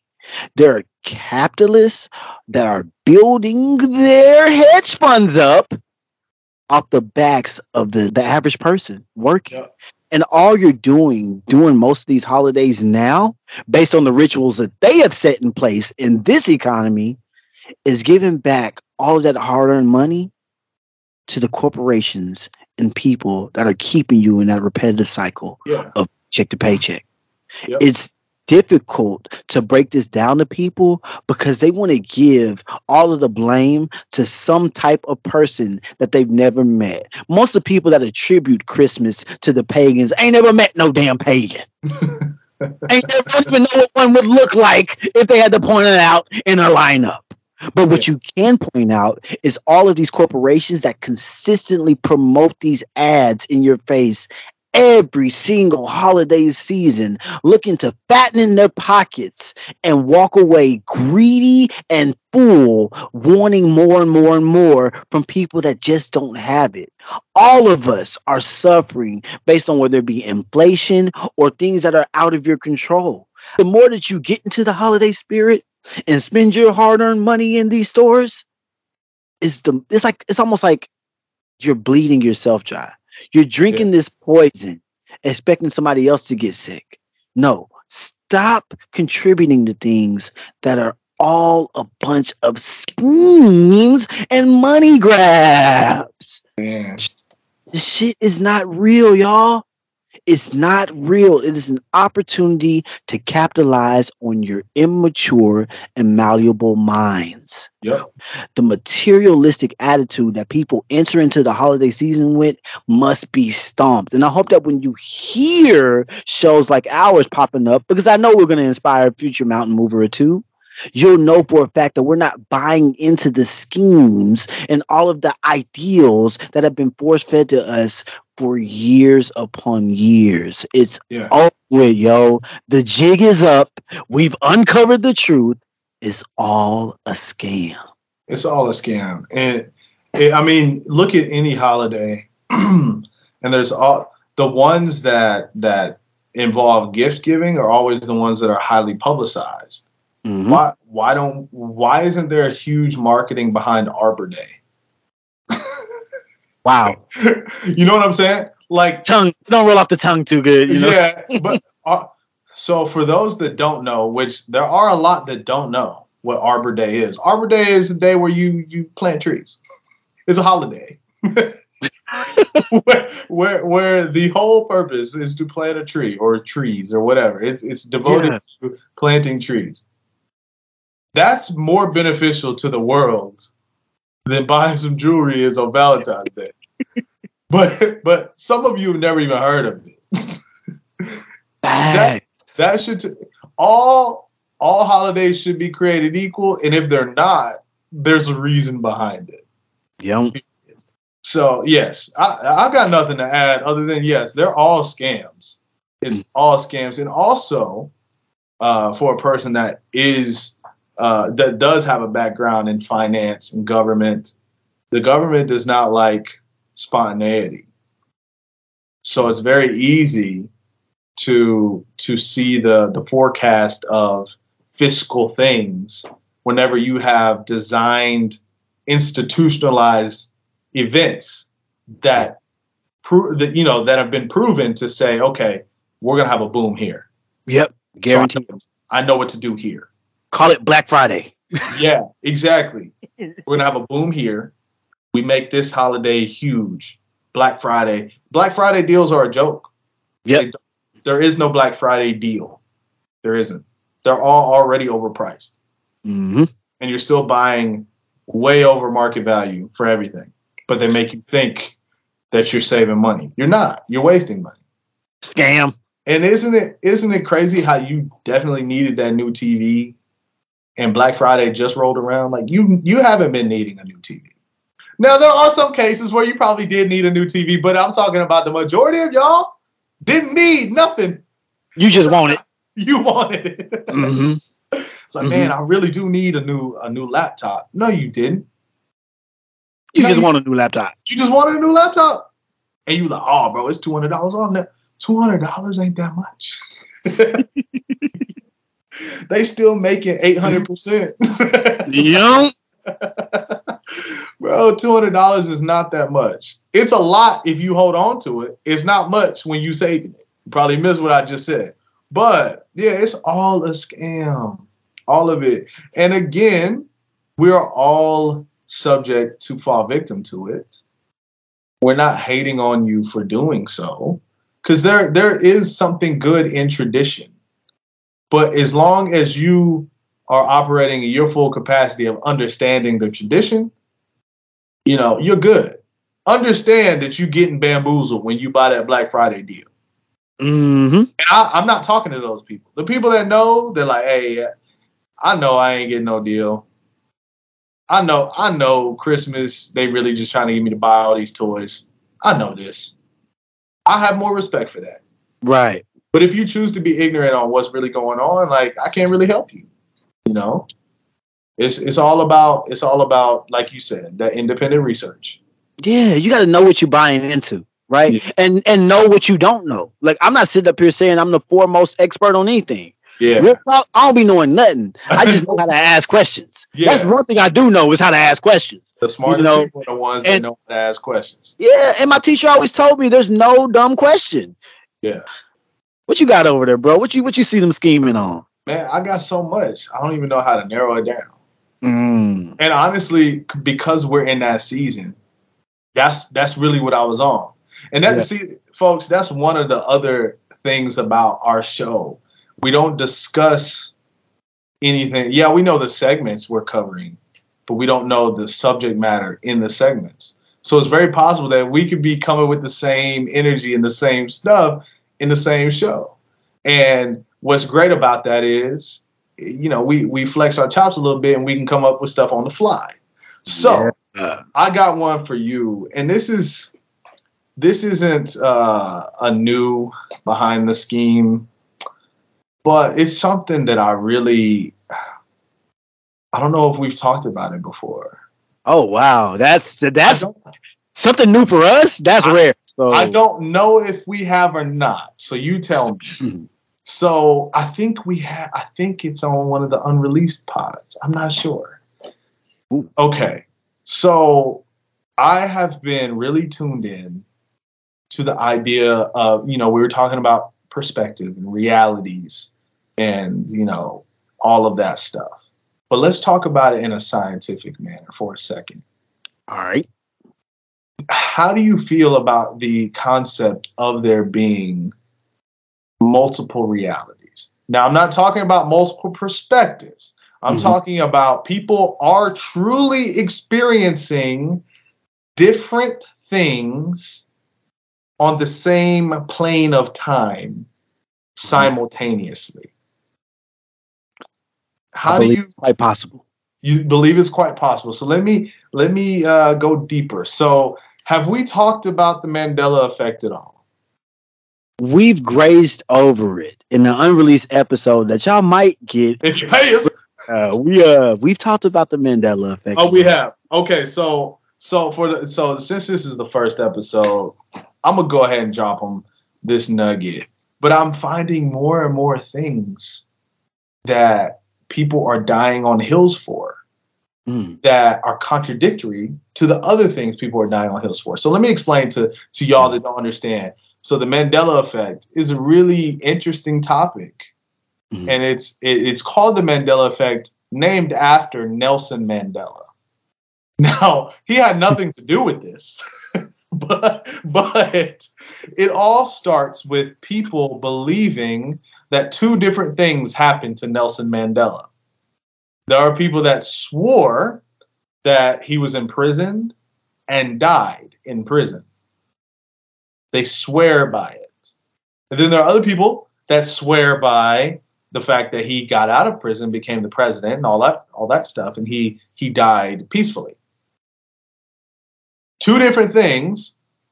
Both of them cannot happen at the same time. Mm. But there are camps, separate camps, that die on the hills that each one of those instances happen. So they coined it the Mandela effect because it was so big of a of a conversation. People were like, "Oh no, I thought he died in prison." Everybody thought that, and then everybody thought, "No, he got out of prison." And Mhm. what are you talking about?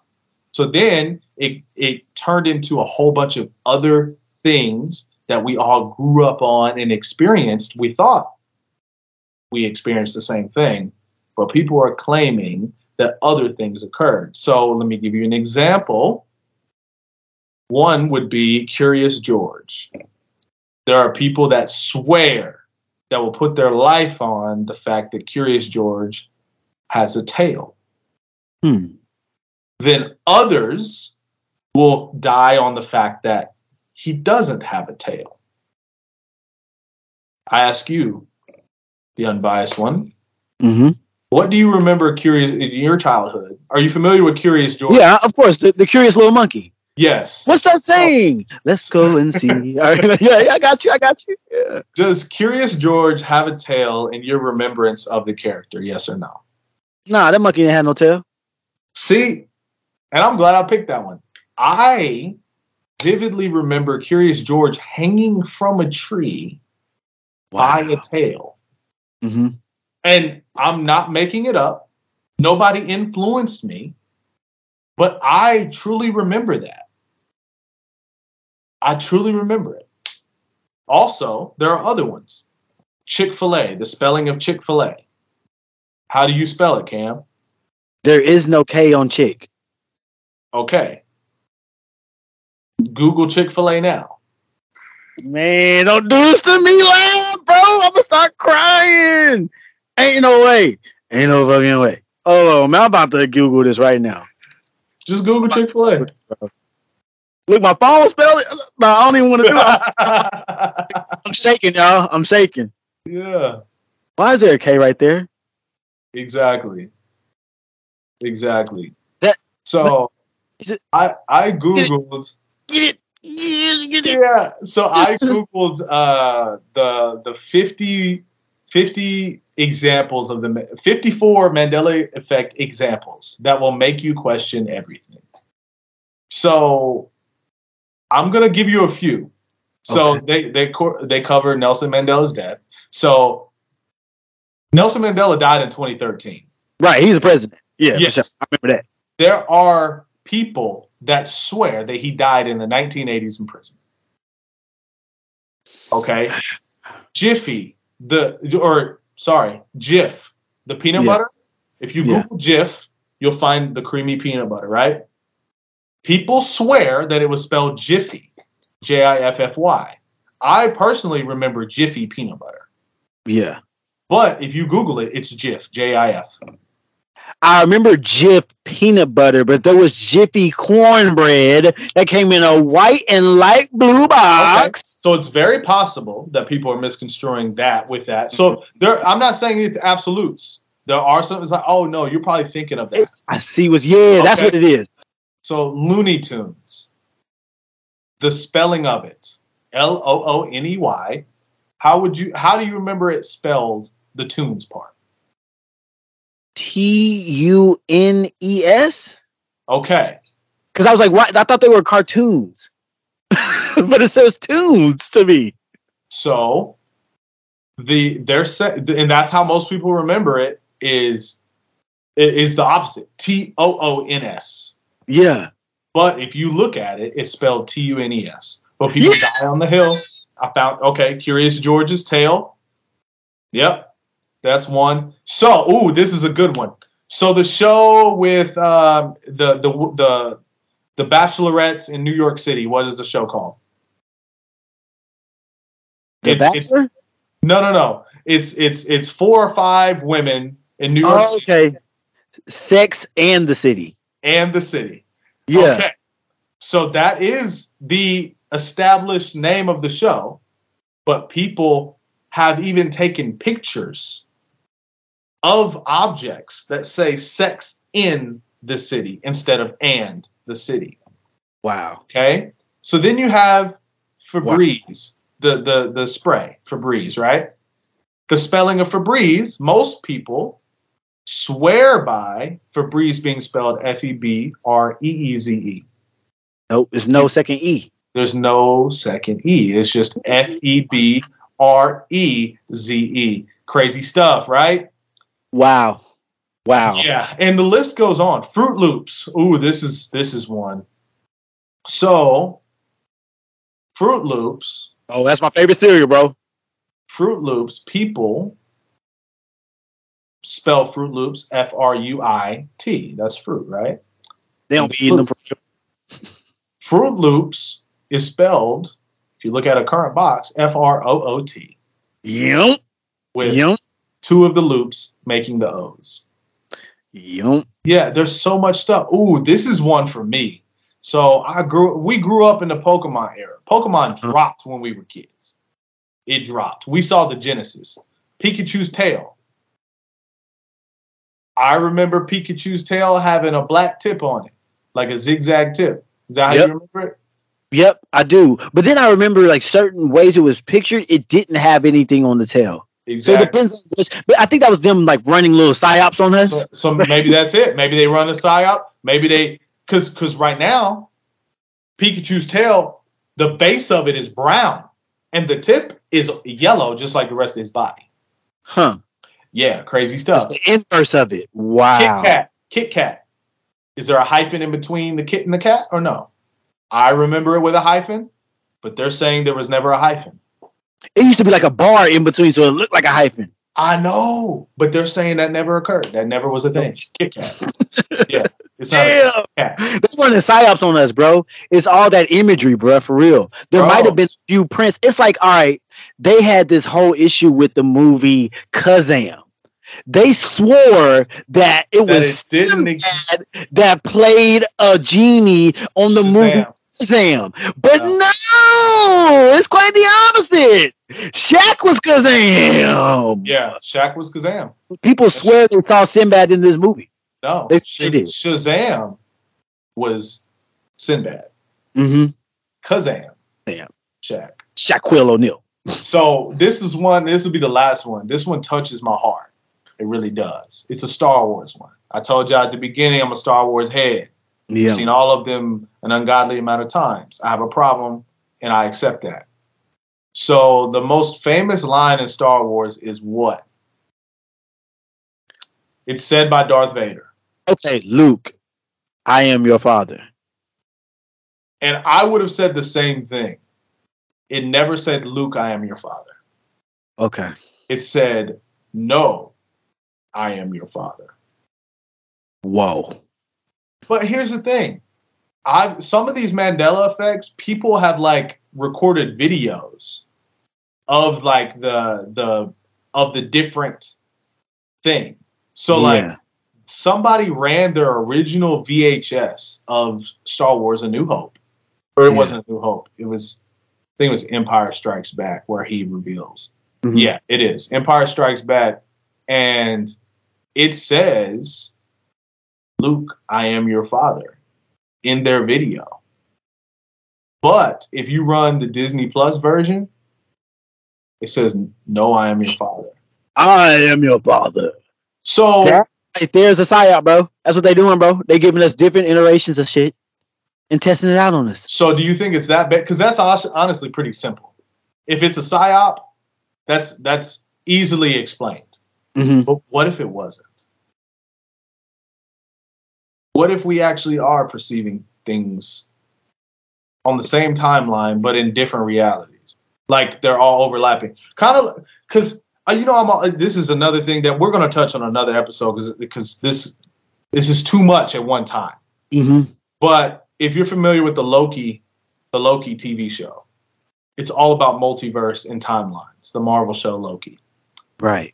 and basically all these different timelines are existing at one time, and they're all their own reality. Like there, there is no overlap, basically. But the Mandela effect is implying that there is an overlap. That they all the we're we're all in the same line, and then there's deviations, like small, tiny bumps, where we deviate off, and then we come back onto the same reality, basically. Mm. So it's not a clean, precise line; it's bumpy. I don't know. Oh, here's like- another one. Ooh, this one is going. I know this one's going to touch you. So the mm-hmm. Queen song "We Are the Champions."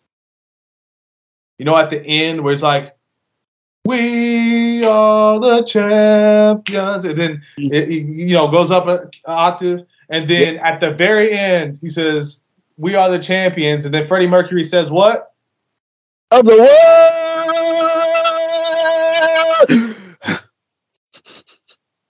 It never happened in the original recording. It must have been a live performance or something I heard.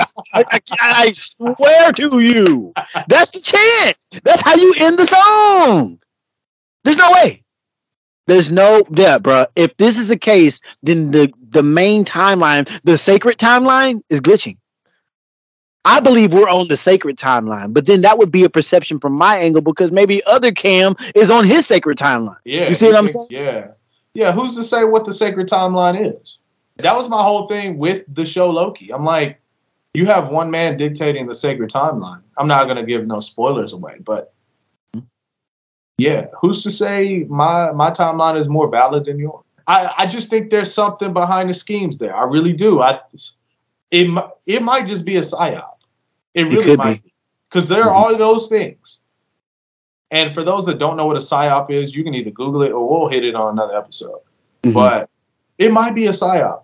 But I just feel like it's crazy that there are so many things that people die on hills for that they swear occurred. And it's not like it's not beliefs, it's like physical, tangible things. right. You know what I'm saying? That they're like, no, it was like this. Because I remember Curious George with a with a tail. I really- don't remember Curious George with a tail. And I always thought that was strange when I was growing up. Man, ain't it a monkey? What the fuck it ain't got no tail? See, and I always thought he had a tail. Hmm. I actually bought I bought Ezra a Curious George book the other day. I need to look on the book. Maybe they put the tail back in. So so for those listening and those that aren't uh, familiar with with um, schemes and conspiracies, you always have to ask the reason why or the question why. Yeah. There's always a reason to the conspiracy. Like the the powers that shouldn't be should never they're never just trying to make things difficult for you because it's funny. It, mm-hmm. there's a reason behind the scheme. So the question is, if it is a psyop, what is the purpose of it? Just to make us to cause dissension and things that don't matter? What is the what is the reason for the psyop? You know what it is, bro? It's a vision. It's a vision test. Okay. It's like when we would go check and see if you have that 2020 vision. Uh-huh. One eye, you close the other eye. What do you see from this angle? What do you see from that angle? What do Uh, you see from all the way far back? It's the same way with the way they promote and project things onto us. Yeah. Certain people are going to see actuality, and then others are only going to see things from their reality. That's interesting. That brings me to the topic of the dress, the the the white and gold dress or the black and whatever. You remember that Yeah, dress? I remember that. Yeah, That dress Certain was trendy. it a certain way. It was a different color for other people. Yeah, Yeah. I saw it. Yeah, so I don't think it was a difference of our eyes. I really think that because here's the deal. I want to see a case study of the people that see it differently and then present all these colors to them individually and have them say what the color is, like on a sheet of paper. And Yeah. see that if there are discrepancies there, then yeah, I'm more apt to believe that they're seeing the dress wrong. But I really think that there were different images of that dress, different color inversions being put out just to cause a stir. I really do. Because like, here's the at the end of the day, there are colorblind people, there are partially colorblind people, and then there's people that see colors for what they are. Now, there is a, a, a shade acuity that is different in everyone. Like you can present a spectrum of red shades to me, and I might discern 14 different shades, and you might discern 17. Right? Yeah. That that is true. That happens because it's all about visual acuity. But as far as seeing a totally different color, I Hmm. don't know. Yeah, I don't know if that's. I need to see a full case study. Like all you, all you white and gold folks, or white and silver, whatever the colors were. I need Yeah. you over here with all these other folks, and I need y'all. We're gonna show y'all a color on the screen. You're not gonna blurt it out. You're not. I don't want any influence outside of your brain. Write it down. Write down. We're gonna do ten colors. Mhm. Write all them mugs down, and we're gonna compare. If they all get hundred percent, it was different pictures, bro. Hundred percent. Right, Different. right. And and that's why I said like you gotta understand why.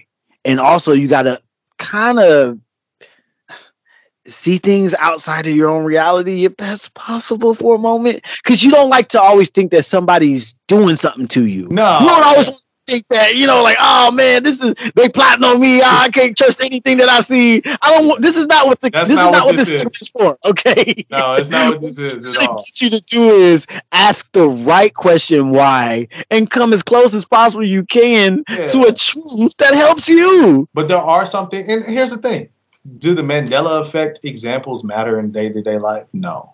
But I think I it's interesting. I hope not. But I think it's interesting to think about, like, why are there such discrepancies about these worldwide known things? Mm-hmm.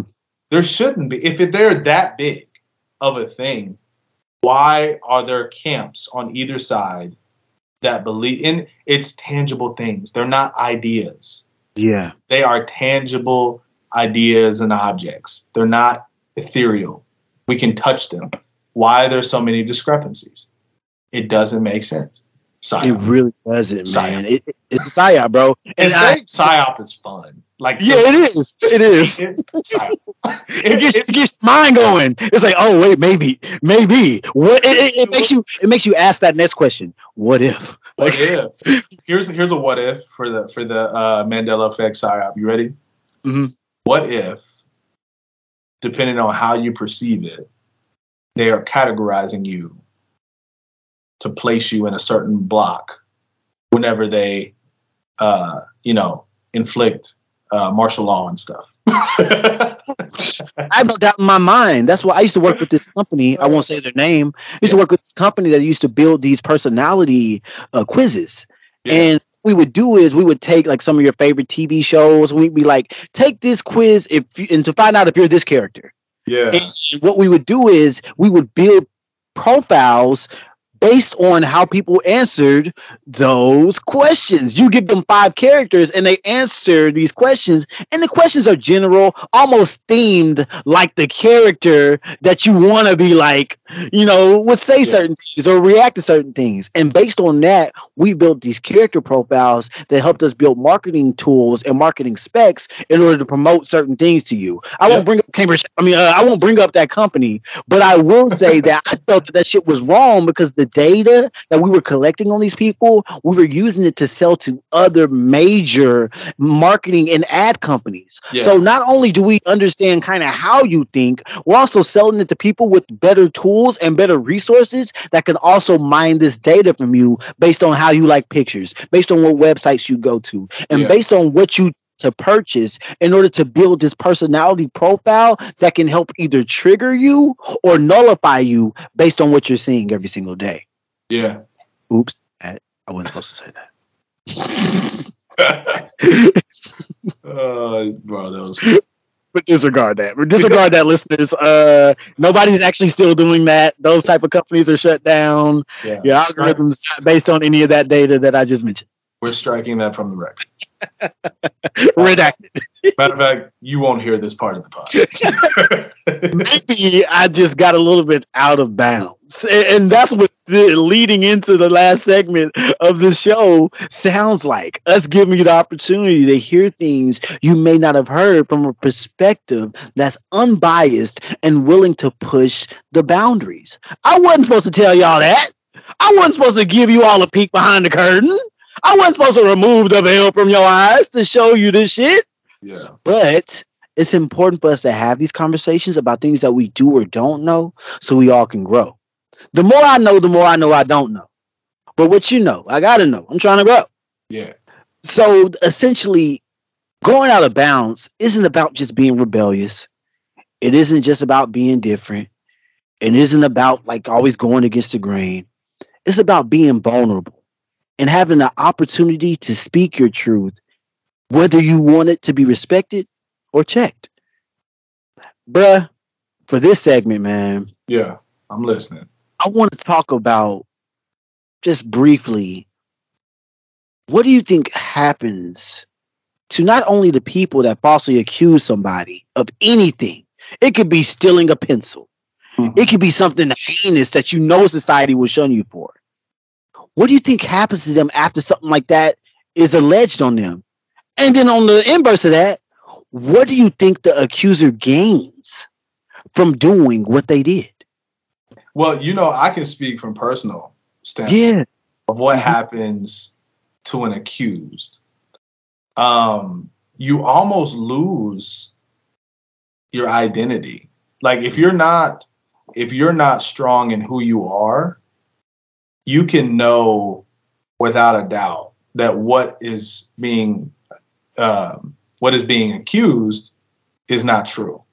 Yeah. but because there's there's energy in things i feel like depending on the amount of energy put towards labeling you that and the amount of people it's a it's, it's a quantity thing i think as well True. i think the amount of people that ride with that idea your brain and your body almost have no choice but to receive and act as if they're true.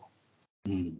So, for example, a person that's falsely accused, although they didn't do it, you can feel almost embarrassed, which Yeah. is kind of a weird. And you can you what you'll do is you'll be embarrassed and you'll you'll be a recluse, which Mhm. implies guilt to Yep.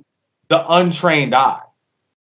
If you're looking at it all, you know, on surface, you'll think, oh, you know, I ain't seen them since so and so said this.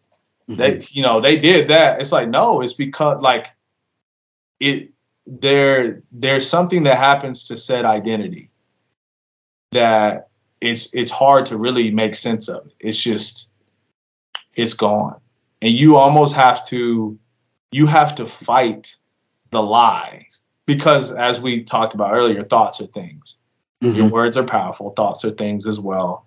And because they're things, it takes actual combat. Although it's in the ether, you still have to combat it. Yeah. You know, it's still it's still very real. So yeah, that's what I'll say. You almost lose who you are. Or it's like those types of attacks are designed to where you lose sense of self Mhm. it's it's um you know it's one of those deals where you'd rather be in physical pain mental pain is always worse Yeah. it really is like It is. Yeah. True. mental pain hurts so much more because physical pain there typically are uh, are um, ointments there And are elixirs. elixirs procedures Mhm. you know, and we're not talking about the major ones like cancer and all that. Like, of course, those are different, but just simple pains, you know, those can be fixed, you know, by something. A mental Yeah. pain is all on you. Even if you go to therapy, it's still on you. Yep. You know, it's You still never truly recover. You never Yeah. really yeah so it's it's really you know it's you've basically you have you know they say they say like you scar people and they never truly you know heal from but honestly when it comes to things being untrue, being accused of those things, you're forever going to have that in the back of your mind. And it's a constant, everyday, like overcoming of, well, that doesn't apply to me. Despite what, what some people may believe, that's not what applies. That doesn't apply to me. So, on the flip side, what does the accuser have to gain? Yeah. There are there are people, and this is this isn't a man versus woman talk. This could be you can you can put a man or woman in either one of the roles. That's why I said accused. Yeah. You know, and Yeah. alleged. And you notice I only spoke from my perspective. I did not. Yeah. That is the the blanket way of thinking about it. Mm-hmm. But I think the accuser has to gain. Well, one, if it's untrue, we're talking about untrue circumstances. Right. Just to remind everybody, this isn't us victim blaming for a real occurrence. This is people we know for a fact it is not true. right. So let's go ahead and lay that out because I don't want to hear that. That's something I don't want to see in the comments. Like you didn't listen, obviously. If you're Mhm. saying, well, no. So the accuser going out of their way to say a certain thing, whether it's simple or big, it doesn't matter. You what you have to gain, I think, is attention. Mm. Because at the end of the day, what do victims get? They get attention Attention. Yep. and um, depending on the scale of the accusation, you could just want somebody to care about you. You know what I'm saying? Like yeah. you you want somebody to put their focus on you. Maybe you lack compassion, or maybe maybe you lack uh, kindness in your life. Like nobody's really showing you compassion and kindness and attentiveness. So one good way to do to get all that is to become a victim of something. Mhm. like even you look at you don't teach kids to lie, they learn how to do it. How do they learn? You don't teach them to lie. You don't. You do you really you really don't teach your kids to lie. But my kid has lied to me multiple times. Now Yeah. I own because I'm much smarter than him, but we don't teach them these things. But they they've already come to understand that when I tell the teacher that he hit me and he didn't, that teacher is going to show more attention towards me. Mhm. You're not really concerned with now there are times where you are concerned with the outcome of the accused. But Yeah. sometimes it's more selfish than it, than it is you trying to get that other person in trouble when it comes to the small things. The big things, it could be a mix of both. You may been you may have felt slighted. Yeah. You may have felt slighted about a certain interaction. So Mhm. not only do you feel slighted by them, so you want them to pay, but you also want to feel better at the same time.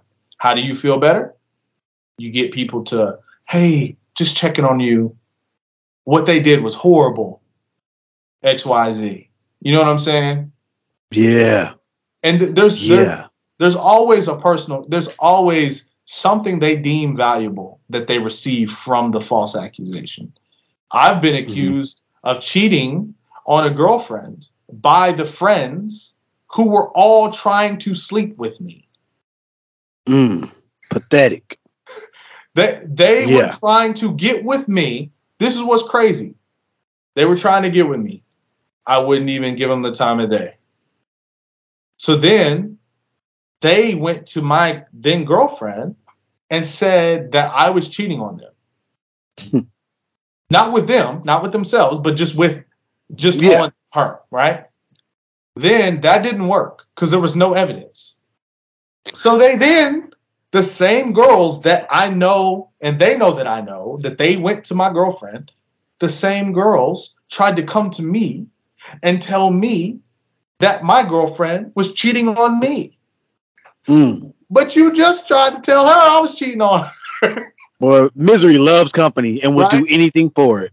And what I Mhm. came to learn is that the thing that they could gain from the false accusation was I was leveling her out a bit because I was Yeah. sure I wasn't the she wasn't the same fly by the seat of my pants, do whatever I want girl, not because I was imposing, not because I was a tyrant, but because it comes with the territory. When you hang with me, you have no choice, not because I force you, it's just what naturally happens. You are going to center a little bit. You're going to come right. down a little bit. That's just how I move. And they didn't like that. So they wanted the old her back. Hmm. They had a personal game. Jealous assholes. Exactly. You know, it, it's all at the end of the day, it's it's rooted in selfishness. So that's my long answer for those questions. I, I really appreciate that perspective, bro. And when I was formulating that question, I didn't know we were going to talk about Jonathan Majors which is, yeah. I mean, really the whole beauty of this podcast unfolding yeah. every single segment, y'all, for real. Because I didn't know for sure if we would talk about that, but he was in mind when I formed that question. Uh, and it's important to just kind of look at it from both angles, even yeah. if there's trauma rooted in either side for you. Uh-huh. If you have been uh, assaulted or anything of that nature under the sun, anything's happened to you against your will, it wasn't your fault, and it's your responsibility mm-hmm. to heal from what happened to you. It but is. I will say this: it's your only your responsibility. Yeah, it's it. You can't you can't be an innocent bystander and people are shooting and you get shot just because that bullet wasn't intended for you doesn't mean you got to lay there and bleed out. No, yeah. get yourself to the hospital, get that bullet taken out of you, and do the rehab to get back to being yourself again. It'd be stupid for you to just lay there and say, "Oh, what my fault? Why I got shot? So I'm just gonna bleed out." That's yeah. stupid. That's yeah. stupid. That person's not the person that shot you is not gonna come help you up and say, "Oh, I'm sorry, my bad." No, no, they're gonna continue hurting people. You got to get yourself out of harm's way now and do the work to get back to feeling like yourself. And that's what I hope the accuser of all of these false allegations realizes because all they truly want is support, attention like yeah. you said. They want somebody to support them. They want somebody to hold their hand, come through, and trauma bond with them. They also want justice for whatever they perceived happened to them. But on the inverse of that, the person that's being accused of this bullshit ass accusation is having to deal with an ego death that was not meant for them. Yeah. Just because you want to take somebody off of the platform, just because you want to quote unquote humble someone, that doesn't mean you have to make up lies and then besmirch their entire name yeah. in order to feel better about yourself, the person that ain't doing shit for themselves. Yeah, because depending on the person, and pathetic. Yeah, and depending mm-hmm. on the person, it may or may not be uh, repairable. Yeah, you know, it's true. You know, it I don't think depends. Jonathan Majors can bounce back from this, bro. Jonathan Majors yeah. ain't bouncing back from this, bro. For real. He they already saying he's losing deals. Marvel yeah. is one of the biggest stages you can get on right now as an actor, unfortunately, until Disney, we start making better movies. Yeah, Disney, Disney Marvel within, within, the like the within 20 minutes, I think Disney officially fired him. Yeah, you ain't bouncing back from that. Which bro. honestly is better than what they did to Johnny Depp. And what's crazy is Johnny Depp white. Right, yeah. Well, he's also a rebel. He's also a renegade. you know, so he might as well be black. Yeah, real talk, real talk. But they fired Johnny Depp years before, you know, they even any knew. real evidence was produced. Yeah, exactly. So you know, they did better than I guess they learned their lesson. Mm-hmm. Uh, it's like, well, we can't fire him now, but let's wait to see what this boy did. Right, right. And that's really it's just a precautionary tale, honestly. And I'm not trying to tell you all to look at the justice system or any of these systems that are put against us or, or that are upheld as a negative situation. There's a lot of benefits to being in that system, especially if you yeah. are somebody that can benefit from them. But as a male in that system, you need to know that you are not innocent until proven guilty. You are guilty until yeah. proven innocent. Yeah. And that perspective is a lot healthier for you because you will go about life not trying to make mistakes that'll yeah. wind up in that system. Yeah. If you know that you can be guilty before proven innocent in that system, you won't do half the goofy ass shit you go around doing willy nilly. Yeah. The game is not level for you, especially if you got this skin. Yeah, that just adds on to it.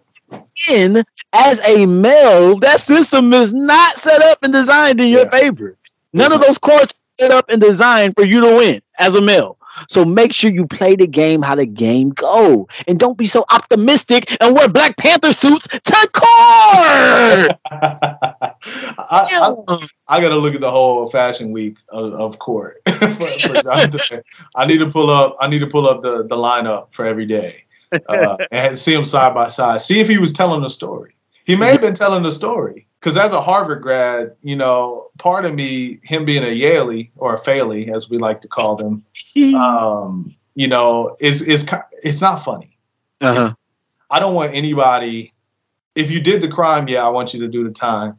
Uh, but if it's unclear, I'd rather it be clear, uh, you know, abundantly clear what Yeah. occurred and who's in the wrong before any action is taking place. So I, I don't know if if this is final. I don't know if there'll be an appeal or if there's more evidence to be had. Again, I haven't really done the research. I've just heard the whispers from other people.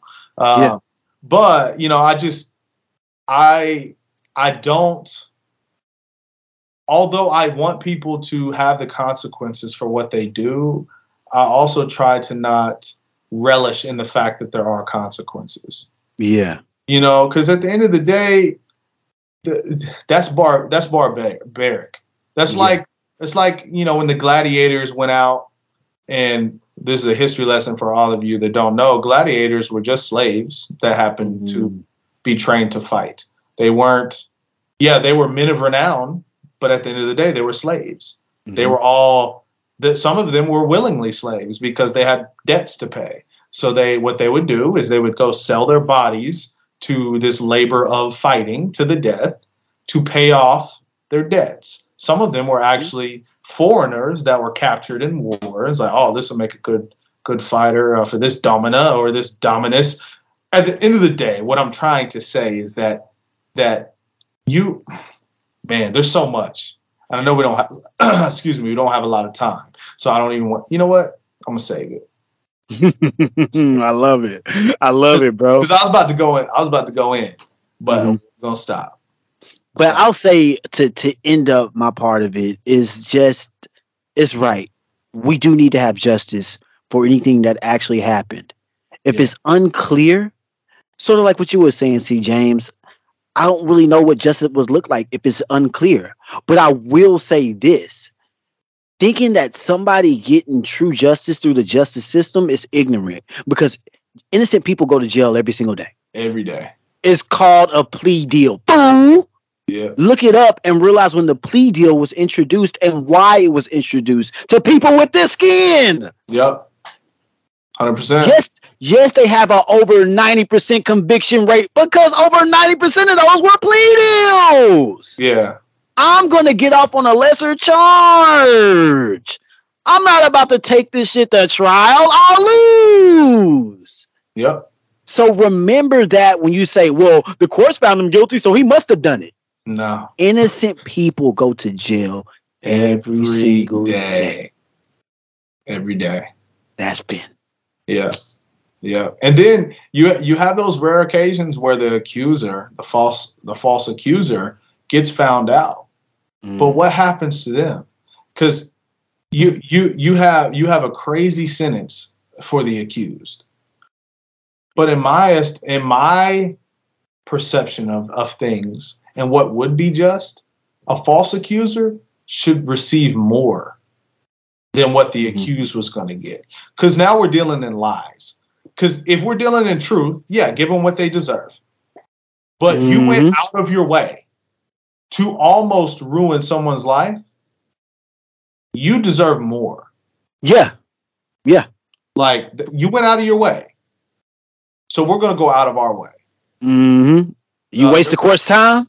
Yeah. Yeah. If you get all that back. You paying all my court fees, Mm-hmm. you paying all my lawyer fees, Yep. and whatever time I was going to get, you're going to get that answer. Yes. And that you do that one time and you publicize it. I think the false accusations would kind of squander a little bit. yep. it, it- like unfortunately somebody's got to be made an example of because false accusations happen all the time that's why like I, I refuse to speak on either side of the diddy situation because i don't know I, I don't Yeah. i'm not informed i don't do i think diddy's weird yes do i think he's done some unfavorable things just in general probably Mhm. but but i can't speak on him i hear what people say like yeah Diddy be throwing some weird parties i've heard that I Yeah. don't know what that means. You know, same thing with Jonathan Majors. They're saying he's pompous and that this is two years of abuse coming to a head. I don't know that. I didn't know who Jonathan Majors was two years ago. Right. Yeah. you know what I'm Mhm. saying? So I Mhm. can't speak yay or nay on anything.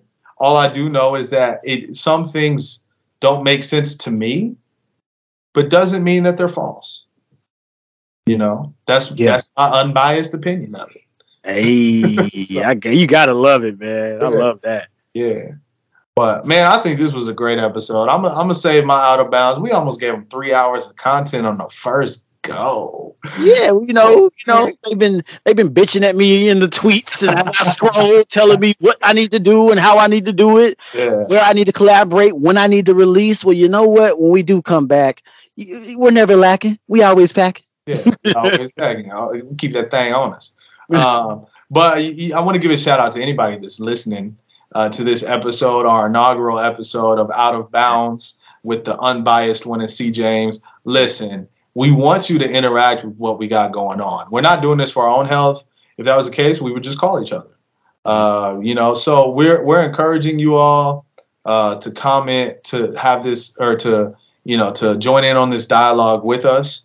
We're not getting paid to do this. We're not getting any money from this. So this isn't us trying to entice you so that we, you know, we make money off y'all backs. No, we really enjoy this, and we think people would benefit from this. We're not saying that we're gonna, you know, change the world or start a coup. All we're trying to do is open up our normal conversations to possibly some like-minded people at the end of the day. And we're gonna give it to you uncut and raw, just like Eddie Murphy. You know what I'm saying? Yes. That's that's all I got to say about it. Yeah. Man. I appreciate each and every one of you as well. We'll be back with another episode soon. Until then, stay tuned. T U N E, not T O O Oh, N. Uh, Peace, y'all.